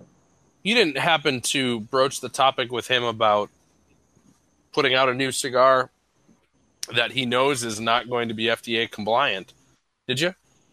I did not. That would be that would be a tough subject to bring up for a number of reasons. One, um, it's hard to, to broach a topic when you're not an expert, and two, it's even harder to broach a topic that nobody really knows the answer to. And finally, you might just piss the guy off to bring up something that's going to put him in a bad mood. Right. Yeah. When you you've been invited in into something which was actually pretty unique and special, and it doesn't happen all the time. As Kip said, they don't do tours per se. That it's a good way to get the tour cut short pretty quick. And we wouldn't have these swell shirts then either. well, that is true. You, you'd lose your employment next time you came down. Heh.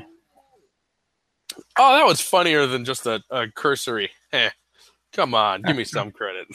Sorry, I was muted again. Yeah, yeah, yeah.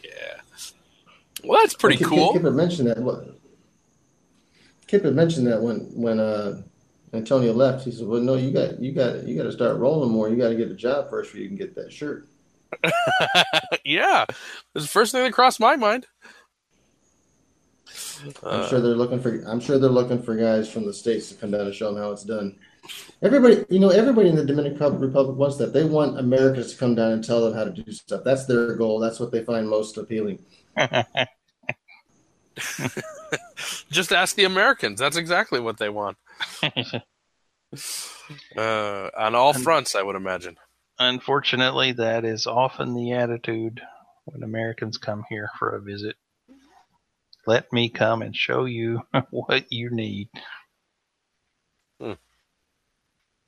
Yeah, you had mentioned in the past about about so many of the the let's call it charity assistance that has uh, you know had all the best intentions and then it's just fallen flat because a the money goes away and the program stops or uh, you can't put a square peg in a round hole or people are only providing help for a given period of time and that that ongoing life of whatever was started just can't sustain itself. You have you have a culture and a society that is not what what is being taught for a, a, a short period of time. So, I uh, I would absolutely tend to think that what you're saying is right. It's unfortunate, but yeah, it is.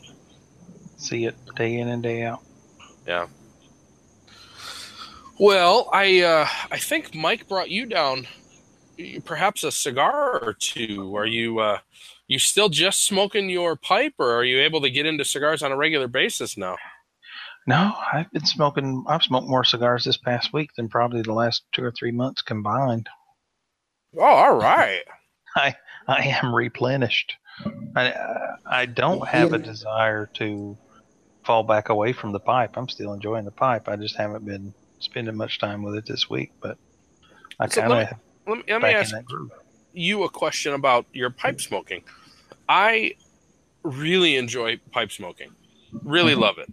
Um, I spend a lot of time in my truck. It would be the perfect situation for me to be able to, you know, hey, if I'm going to be in my truck for 40 minutes, I don't need to light up a cigar.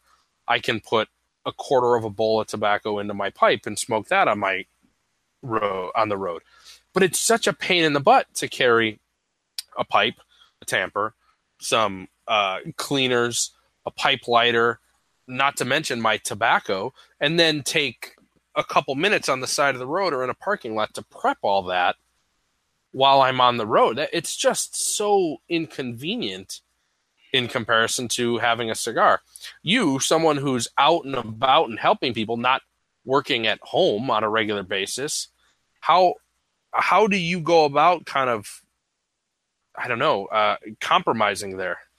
This little guy. Yeah. This holds two pipes, tobacco, pipe cleaners, tamper.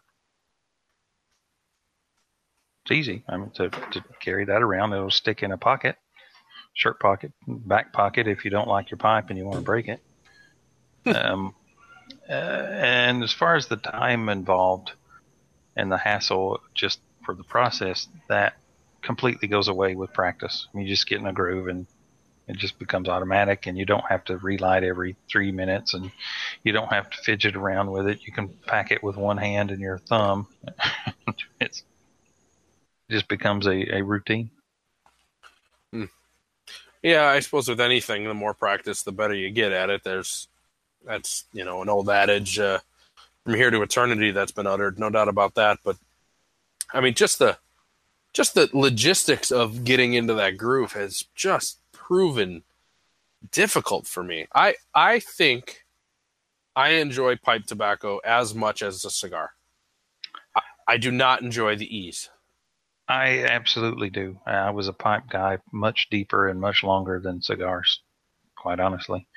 Um, uh, but I've fallen away from it in recent times and been mostly into cigars, but certainly have a bigger collection, although it's not on site at the moment. I'm slowly getting it down here.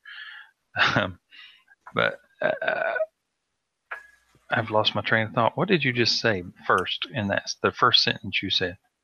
Comment you made. Oh gosh, first specific sentence. Yeah, I'm gonna- He asked you about he asked you about how you deal with getting the pipe you was doing it on the road or whatever versus he, see, he was struggling to do no, that. af- after that, in, in his response to the the pouch and the automatic, I, I was talking about how I enjoy the pipe probably equally as much as I enjoy my cigars, but I'm not able to develop my routine to where that's what I'm reaching for.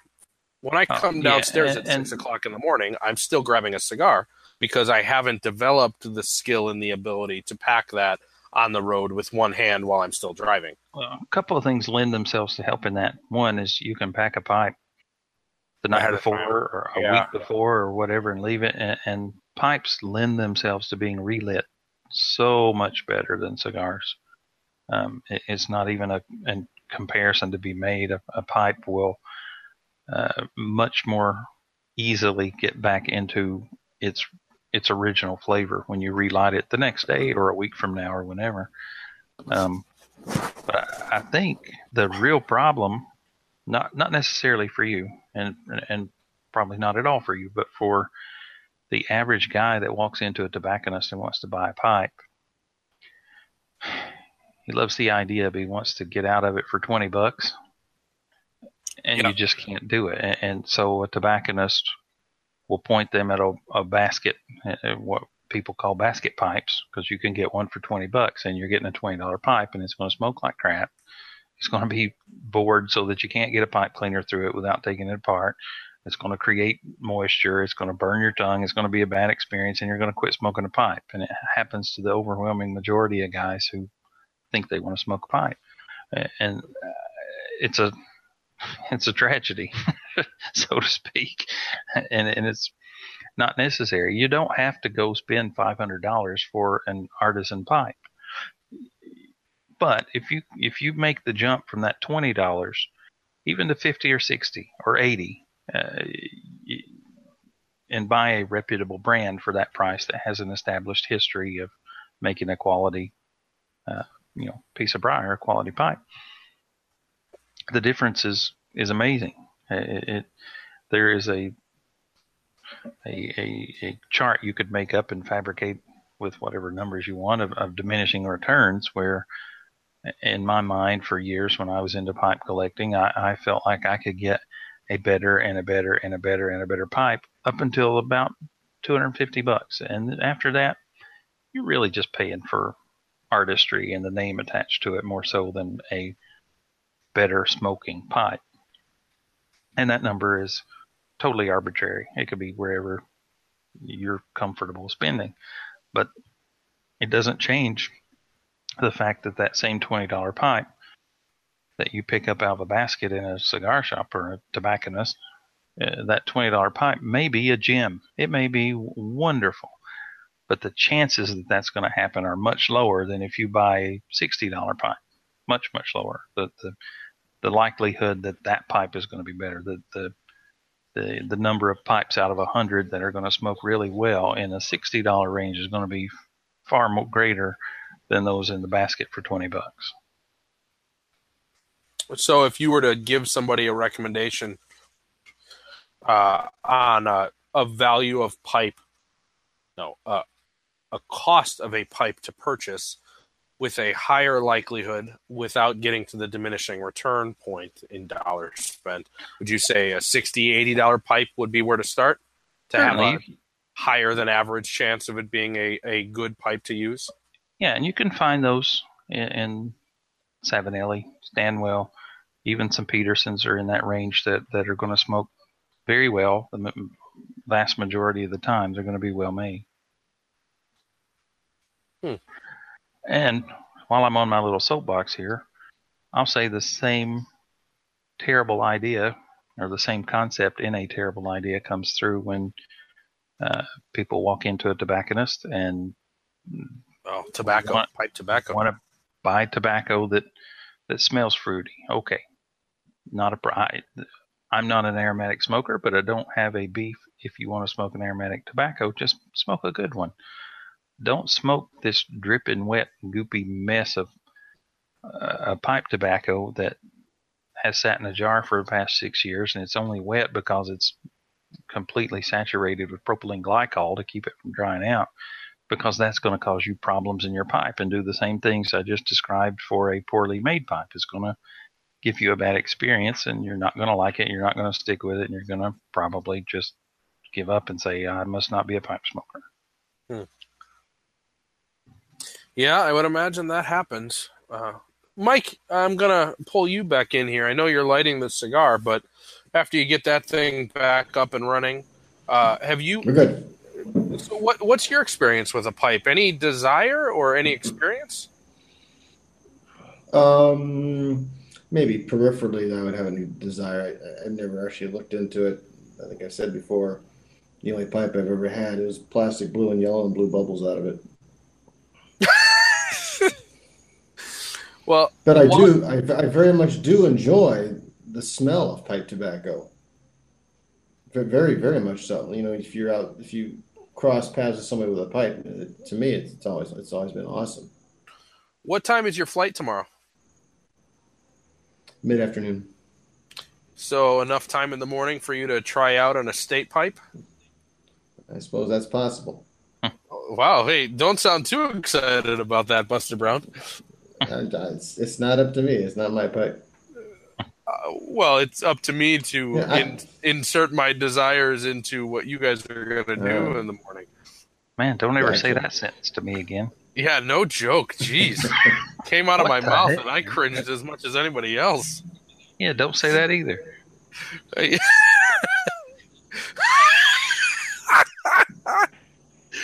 oh boy, oh, it's getting hot in here. Ay ay ay.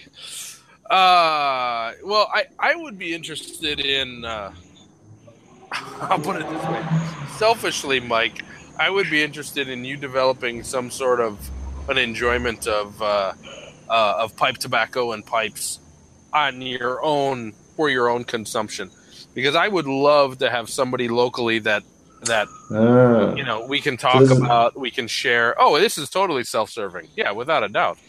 I was going to say this is this is a self this is wholly a, a wholly selfish request.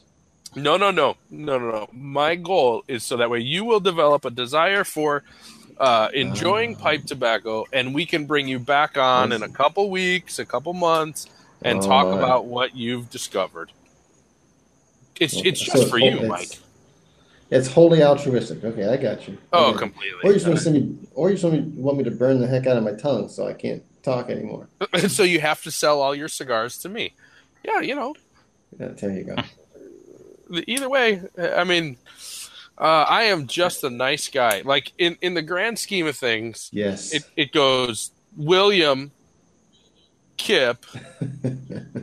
I, I mean, me. Let's just be honest. You know, I'm off the screen. Mr. Rogers, Craig Schneider. Yeah, yeah. Fred Rogers. I mean, he's a good dude, but he's got a lot to live up to. Well, or did have a lot to live up to. yeah. You should start wearing a red sweater though.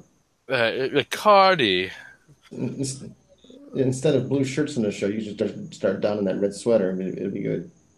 I, I went with purposely the most ungray shirt I could think of, bright freaking green, and it still looks slightly grayish blue. Yeah, it does. I wouldn't thought you were. pl- I, I didn't think you were wearing a green shirt. I thought you were well, the gray would. I mean, it is it is completely green. You can't you can't get around it. Oh well. Well, hey, you uh, you you mentioned Kip that you have had more cigars in this past week than the past couple months combined. So that sounds like just about as good of a segue as we can get to talk about what else uh, you have been smoking. Yeah. I only put two in the notes uh, just because that's what the first two that came to mind when I was putting these notes together a couple hours ago. uh, there were a number of guys sent some cigars down. Thank you. I will thank you individually this week when I get a chance to to go through uh, Mike's delivery. Uh, the um, a, a very generous package from DC. I kind of cheated a little bit and broke into that and grabbed a Padilla that I'd never seen before, just a, a little Padilla uh, with an orange band on it, and had no idea in the world what it was. So I smoked it, and I wrote him a note asking what it was, and, and they're Fumas, and so it's a mixed filler cigar.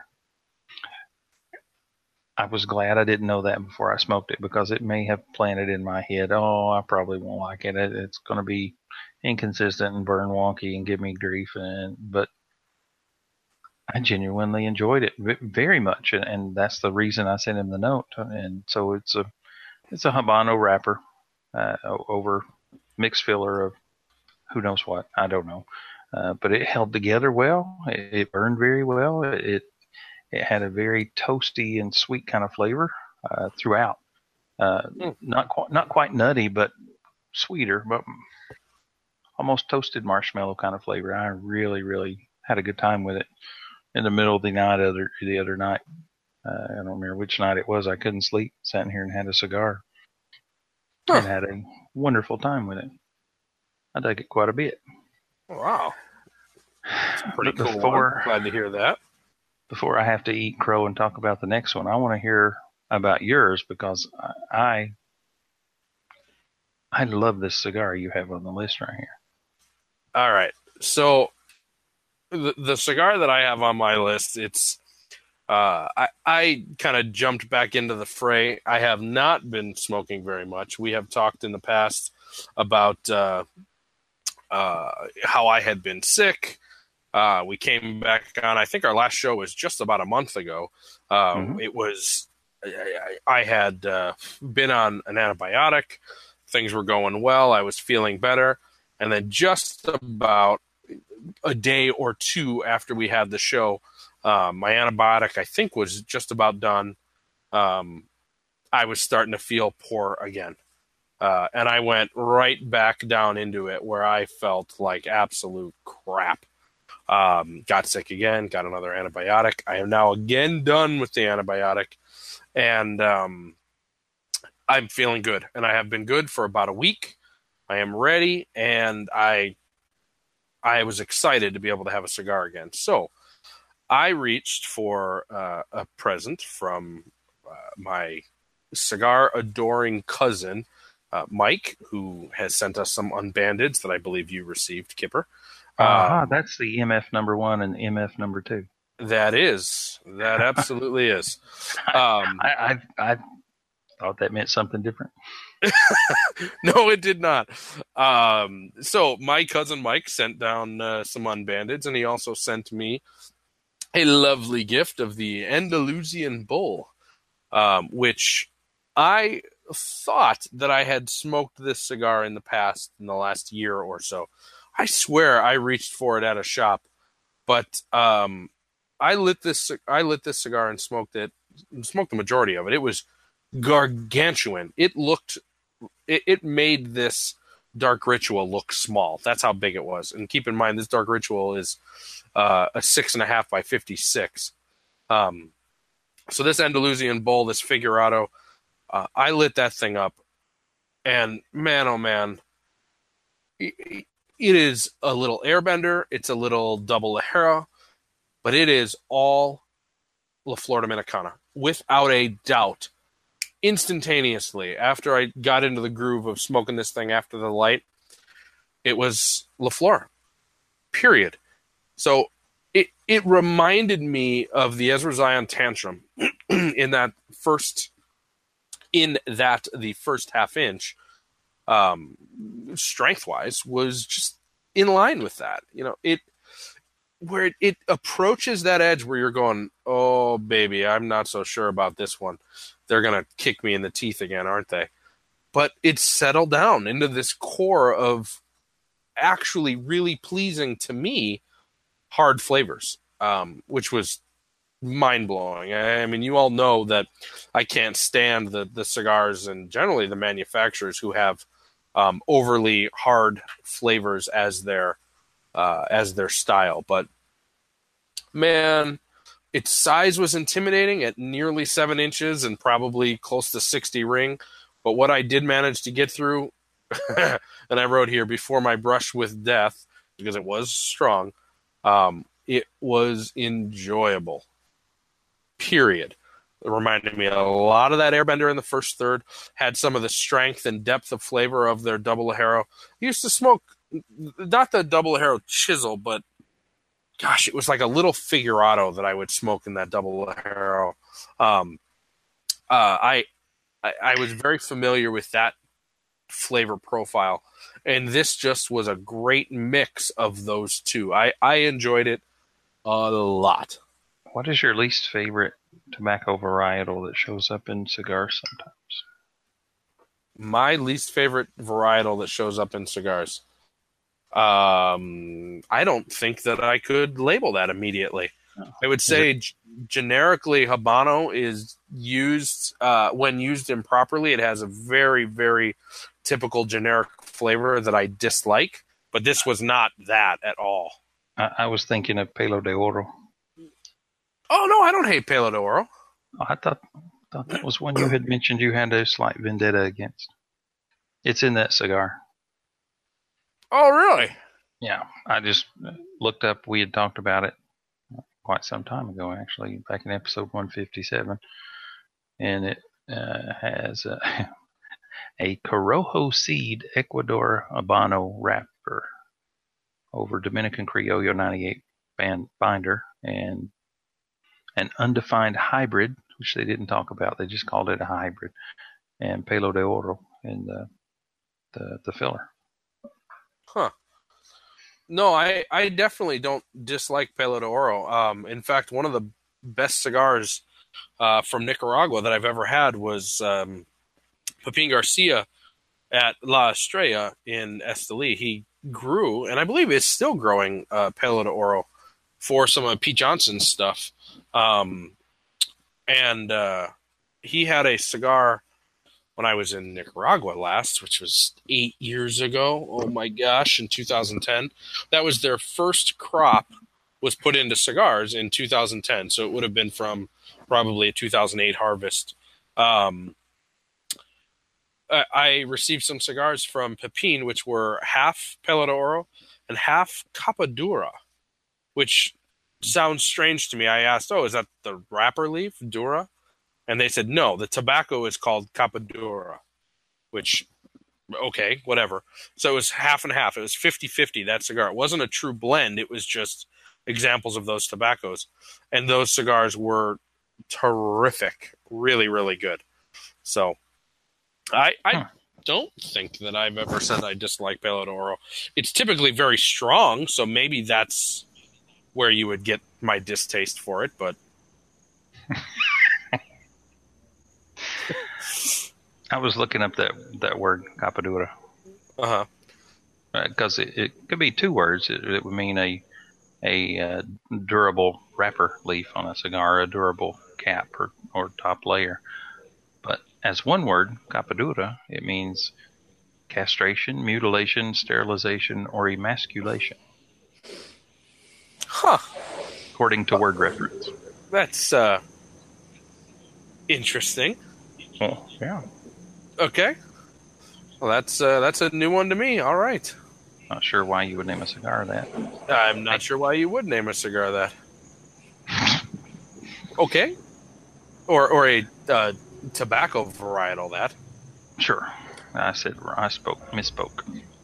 Oh, that's all right. You're, you're one of those guys who walks through the cigar fields, aren't you? Mm, I have walked through them, but I don't post for pictures in them generally. No, I, I mean tobacco fields, cigar fields. Yeah. Ah, never mind. you should joke. see them. You should see when the crop comes in. Pick them off the plant fresh and smoke them. Yeah, yeah, there you go. Yeah, you got me. I really like that Andalusian bull. I've only smoked two of them, but I had great experiences. And uh, you know, I don't care for giant ring gauges, but I, I like that one. Yeah, it, it worked really well in that cigar. It, it works really well. It does, and and it wasn't to me typical traditional what you think of with, with La Flor Dominicana uh, at all. It had a little bit of sp- spice to it. it. It actually reminded me of some of AJ Fernandez's attempts at blends, uh, and that sounded like a dig. It wasn't. Uh, some yeah, it did.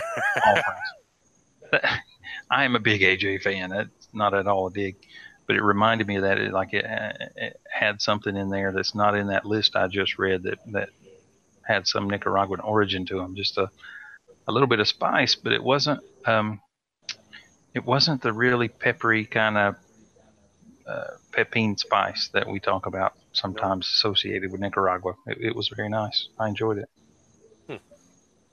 It was the number one cigar on the cigar aficionado list a couple of years ago. Yeah, you guys, uh, 2016. you you took uh, pictures of that when you were at the LFD factory. Yeah, it hangs in their office. Yes, Yeah. You see it as soon as you walk in their main office. It, it's you know it's six feet by eight feet, a big frame. Jeez. Um, it, yeah, it, it, it was big. Maybe not quite that big, but it was large anyway. It's too bad they don't advertise that it's the cigar or that it was the cigar of the year. Six Well- feet by eight feet. We we asked him something about that, and he says you can't believe the impact that had for them, the, the positive response, and how much you know busier they are because of that. He says, you know, cigars aficionados. Oh, I'm really surprised. Hmm. That's what he said. I, I, I mean, I don't mean to be a jerk or anything, but I don't Too late. quite think. yeah, I know. I don't quite think of CA as still having that big of a of an impact. I, He says it did. And Tom Tom said it did. well, I'm sure it doesn't hurt, but It it, it shows in uh, the search for that cigar still today. It's commonly sold out most places Hmm. at fifteen bucks a pop. well, they they definitely have made that made the attempt, I guess I should say, to keep that cigar as a little bit of a a unique or a rare uh, blend for them. I mean, that's not something that you walk into your average tobacconist, you might see a double Ligero. You don't see an Andalusian bull. Right. So I mean, I, I would I would say that that's been part of their marketing for it, or at Yeah. least I. If I was them, I would have made it part of their marketing. Sure. But who knows? It might just be really rare tobacco for them, and so they can't do a lot of them. Um, but I don't know. It seems much more like a, a Liga Privada uh, move than anything else. Yeah. But I might be Well, wrong. well, well, certainly one way to keep the price up is to keep the actual supply low. Keep the actual supply down. Yeah, yeah. Yeah, yeah. All right, Kipper, what else you got on your list? Oh, Mikey, you want to jump in before Uh, uh, um, Kip does you, something? you can go ahead.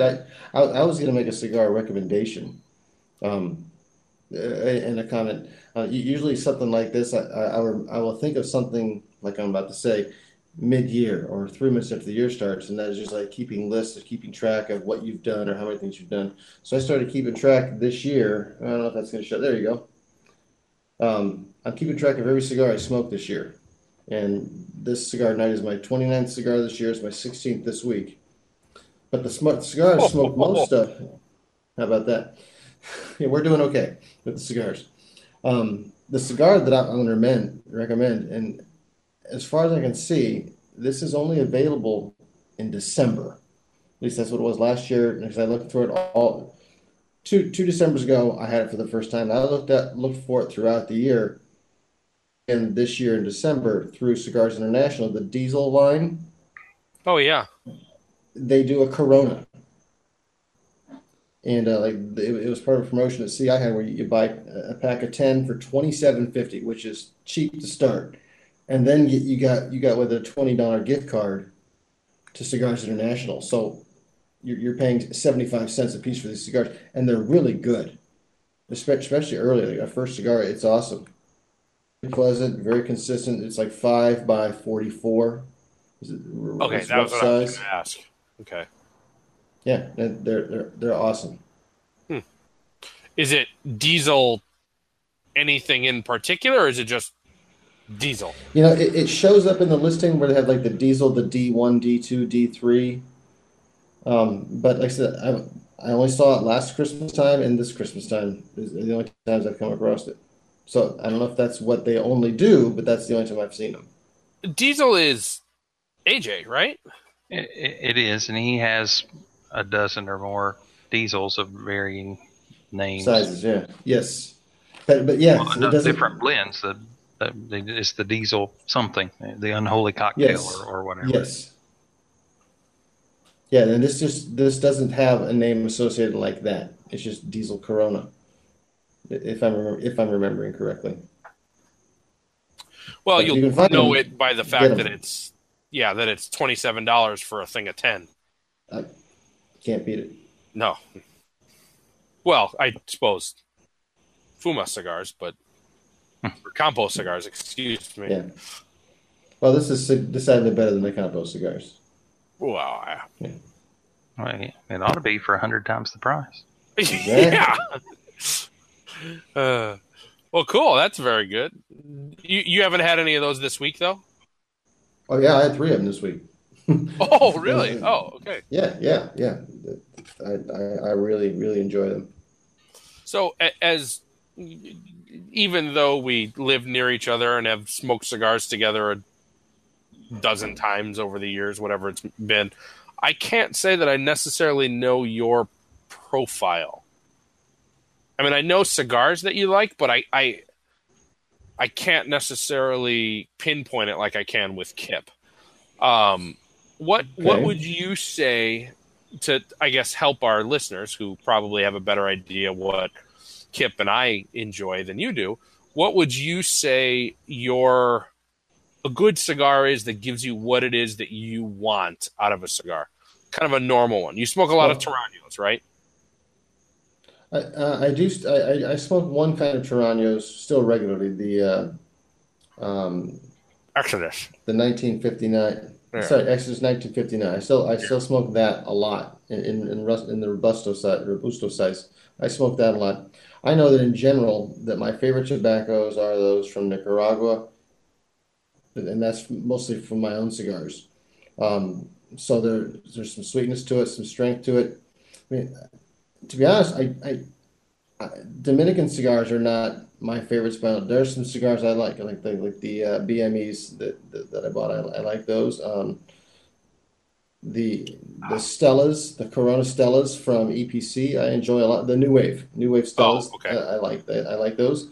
Um, but uh, I, I will choose uh, a Nicaraguan cigar over a Dominican cigar, cigar every every time. Hmm. Well, most every time. Well, that uh, that probably put. Well, I guess would you say that that that uh, uh, diesel is more in line with that typical preference that you're getting No. more of those I Nicaraguan would, I, I would? I, I would not, because that's actually a little sweeter cigar and it's it's milder, um, but it's great in the morning, and that's when that's when I've had them here. Or if, or if you just want a quick smoke that's not gonna, you don't have to put too much effort into enjoying it. You know, like I like the I like the uh, Cuba Mia Amor a lot, but that's a that's a hard hard-ish cigar, and it, for me, it's really a good first cigar. Hmm. So it also depends on what I'm smoking. Okay. I, I like I like the Caldwell Eastern Standard. You said you, you don't like that. That's but I but I like that a fair bit. I, I said I didn't like that. I don't think I've ever had that. Yeah. You, Oh yes, I have. you Yes, I told me have. I could keep. You told me I could keep it. Is what you told me. Yes, that is exactly what I told you. Oh, that's right. Oh, next time I uh, want to know what I think of a cigar, I'll be sure to ask you. You apparently remember better than I do. Well, just just leave a message with my sec with my secretary, and I'll get back to you. I'll do that. so, Kipper, you uh, you have one more on your list. Why don't you tell us that, and then, uh, unless we've got anything else to share, then let's jump into uh, wrap up on this cigar after after what you got here. You just want me to say you were right. Uh, I Yes. thought you weren't gonna. I thought you weren't gonna admit. I thought you weren't gonna admit this. I have to. It'll come out eventually anyway. it's Well, all right, go ahead. there's no way he's pulling it over me. The Aquitaine. Everybody that's ever heard my voice on, uh, on this show knows that I love the Roma Craft Aquitaine line, the entire line. But I've always really honed in and focused on the anthropology, which is uh, Corona Gorda kind of size. And you mentioned recently you thought that the um, uh, the Mode Five uh, was was a better example of that blend that it that it really went well that it that that Vitola and that blend worked well together. And I did not believe you but somehow mustered enough belief in your sage words that I ordered some of those and Mike brought them down to me. I had them shipped to his house. And I smoked this one this week two this week. And I just much as I hate it, I have to admit you were right. It, I, man, I dug the crap out of that cigar. it was softer and and more rounded. Uh, you know, had no edges on it at all, and smoked the, both those jokers down to next to nothing, and just was enamored the entire time. I I, I, I hate it. You were right on that one, at least for the first two. I I have absolutely no desire to ask you to explain how right I was anymore. All I want all I want is for you to realize maybe maybe maybe every once in a while something I say might be worth listening to. It doesn't Hey, have I- to be about cigars. It can be about anything, but maybe I'm okay sometimes. I put enough stock in you to order these cigars. I think that says a lot. Even before I believed you, I, I trusted your opinion that much. You know, knowing how rarely you have that opportunity, that, that does say something. Yeah, that, Ay, that- ay. that's something. Ah, sweet, sweet music to my ears. Yeah, enjoy it. Hey, you follow what I say. There's going to be a lot more of that, Buster Brown.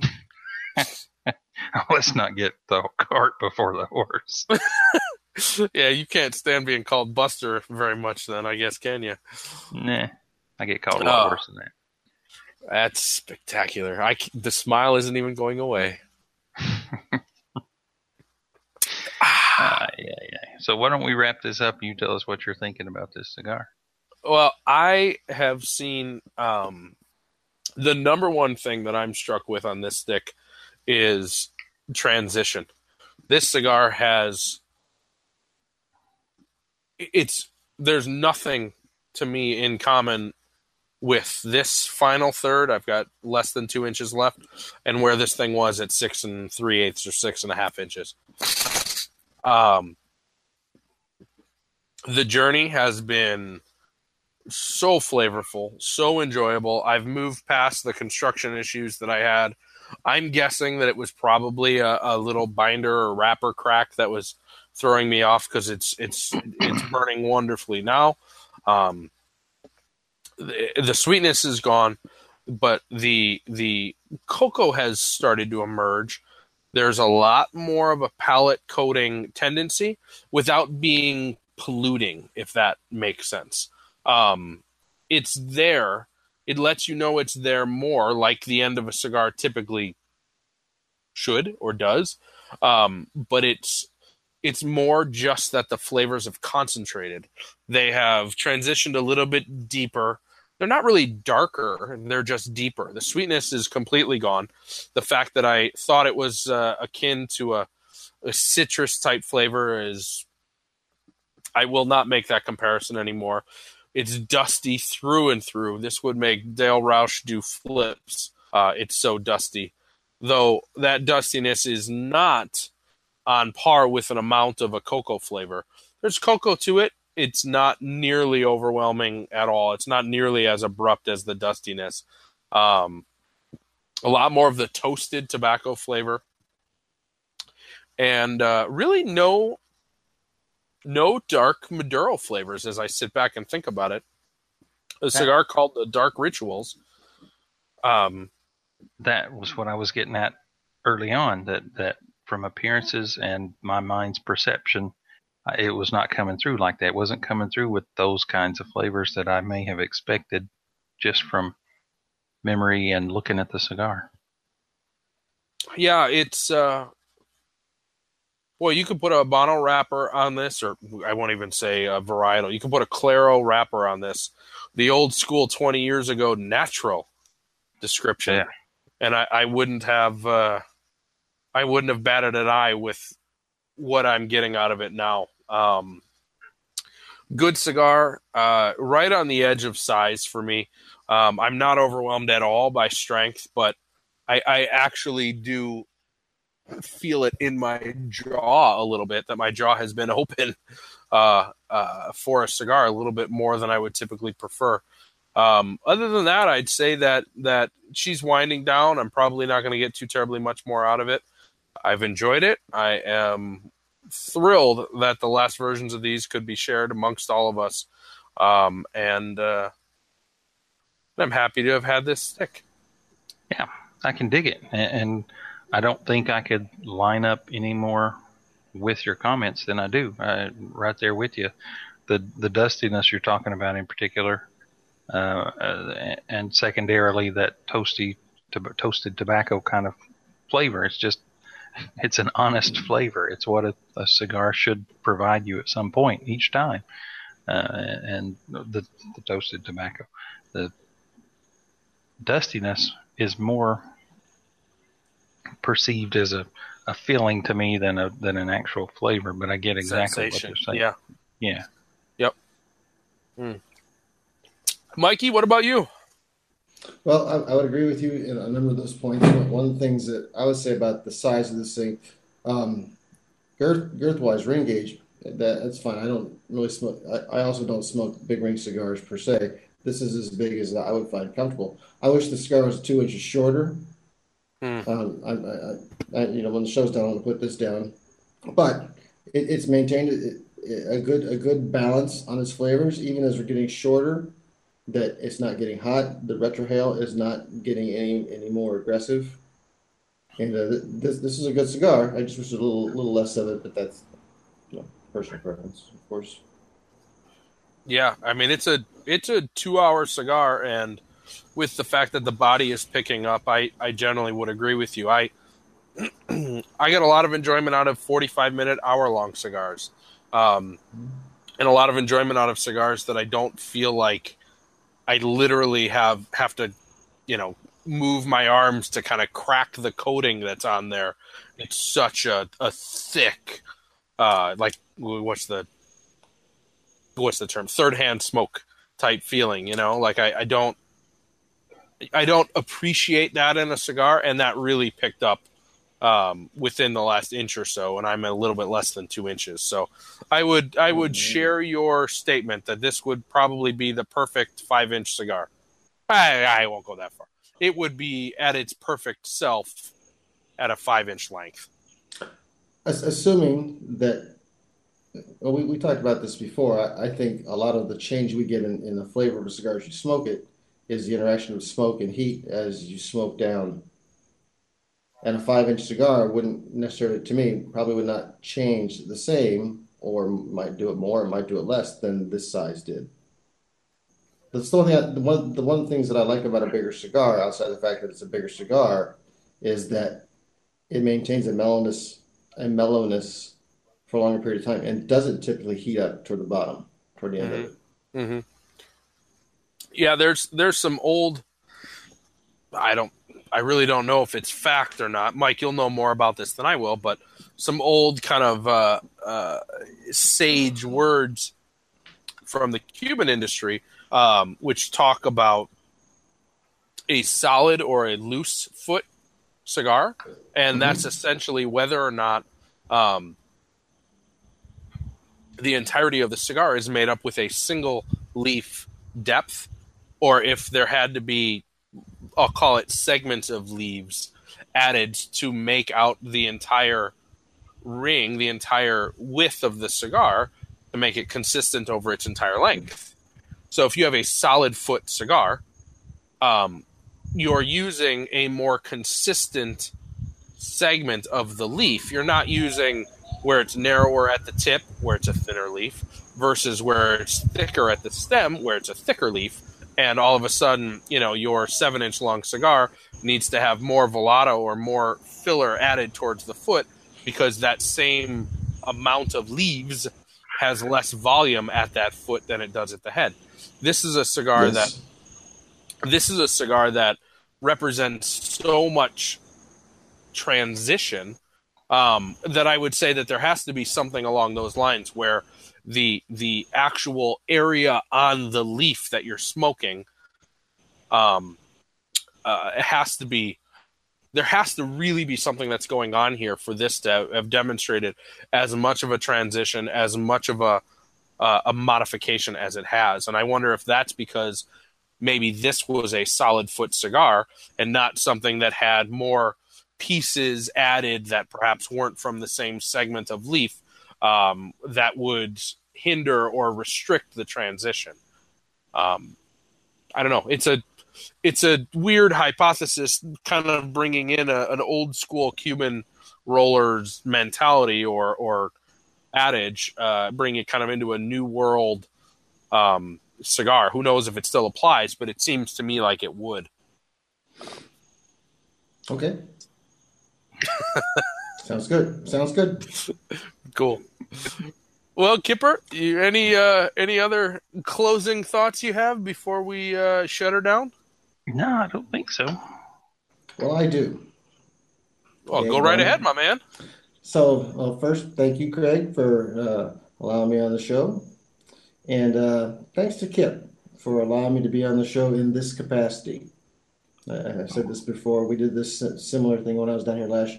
I guess the first year we didn't do a show last year together. It didn't work out schedule wise. Yeah. But the first year I was here, we did a show together, and uh, I, I, will say that the opportunity to come down here and work with Kip and his cohorts and the people of the mountains, or and or like this time in the city, is a great thing to be able to do. I've received many compliments from my friends on Facebook or whatever, saying, "Oh, it's a great thing you're doing," and I appreciate that but it, it really pales into comparison into the amount of time, effort, and sacrifice that Kip and his friend Nick, who's here with his family, and sacrifices they make, and the people that that are the native people that we work with, the the things they are doing, um, the things I've said today really just touch on on the amount of effort they're putting into it and trying trying to make things good good for people, and it's it's very cool. So thank you very much, Kip, and uh, I hope we can do this again.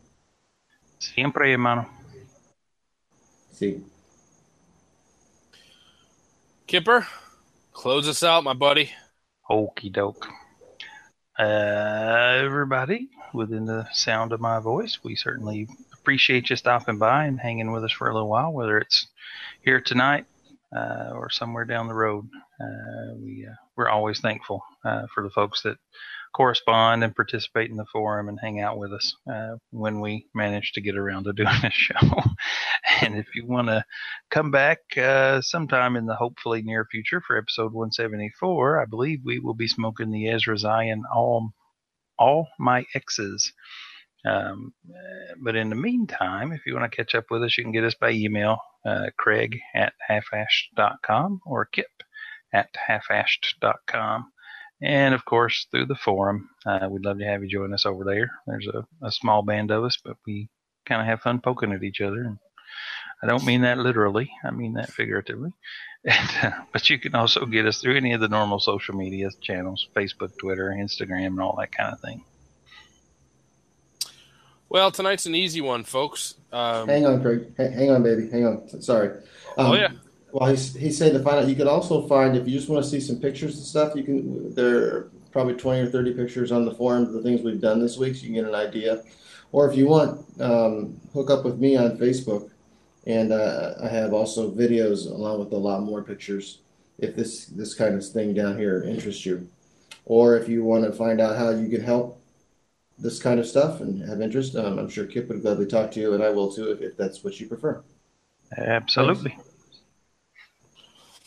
Yeah, without a doubt, I I I, uh, I have such an enjoyment uh, of your trip. It's uh, it's as close to to traveling and spending time with Kip and enjoying cigar country and helping other people as I uh, as I have had the opportunity to uh, uh, to do myself in quite some time. So, thanks, Mikey. This this week, you know, I don't do edu- uh, educations. I don't do dedications every week, but this one's pretty darn easy. It's it's without a doubt going out to you, my man. Thanks for uh, having the dedication to doing this, having the the courage to do this. I mean, quite frankly, going down and learning another language and and making the effort uh, the time and effort, the commitment to to start learning another language, so that way you can better communicate and and convey what it is that you want to convey, what your strength is to these people. It's uh,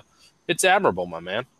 It it makes a difference not just to those who not just to those who are, are hearing you firsthand, but those who are hearing of you secondhand. So, a man, this one's to you, no doubt about it. Gracias. Gracias. Well, and uh, folks, all of you who are also in earshot of my voice, I will say, as I always do, in the wise, wise words of my good friend, Mr. Dale Roush. Good night, everybody, and thanks for listening.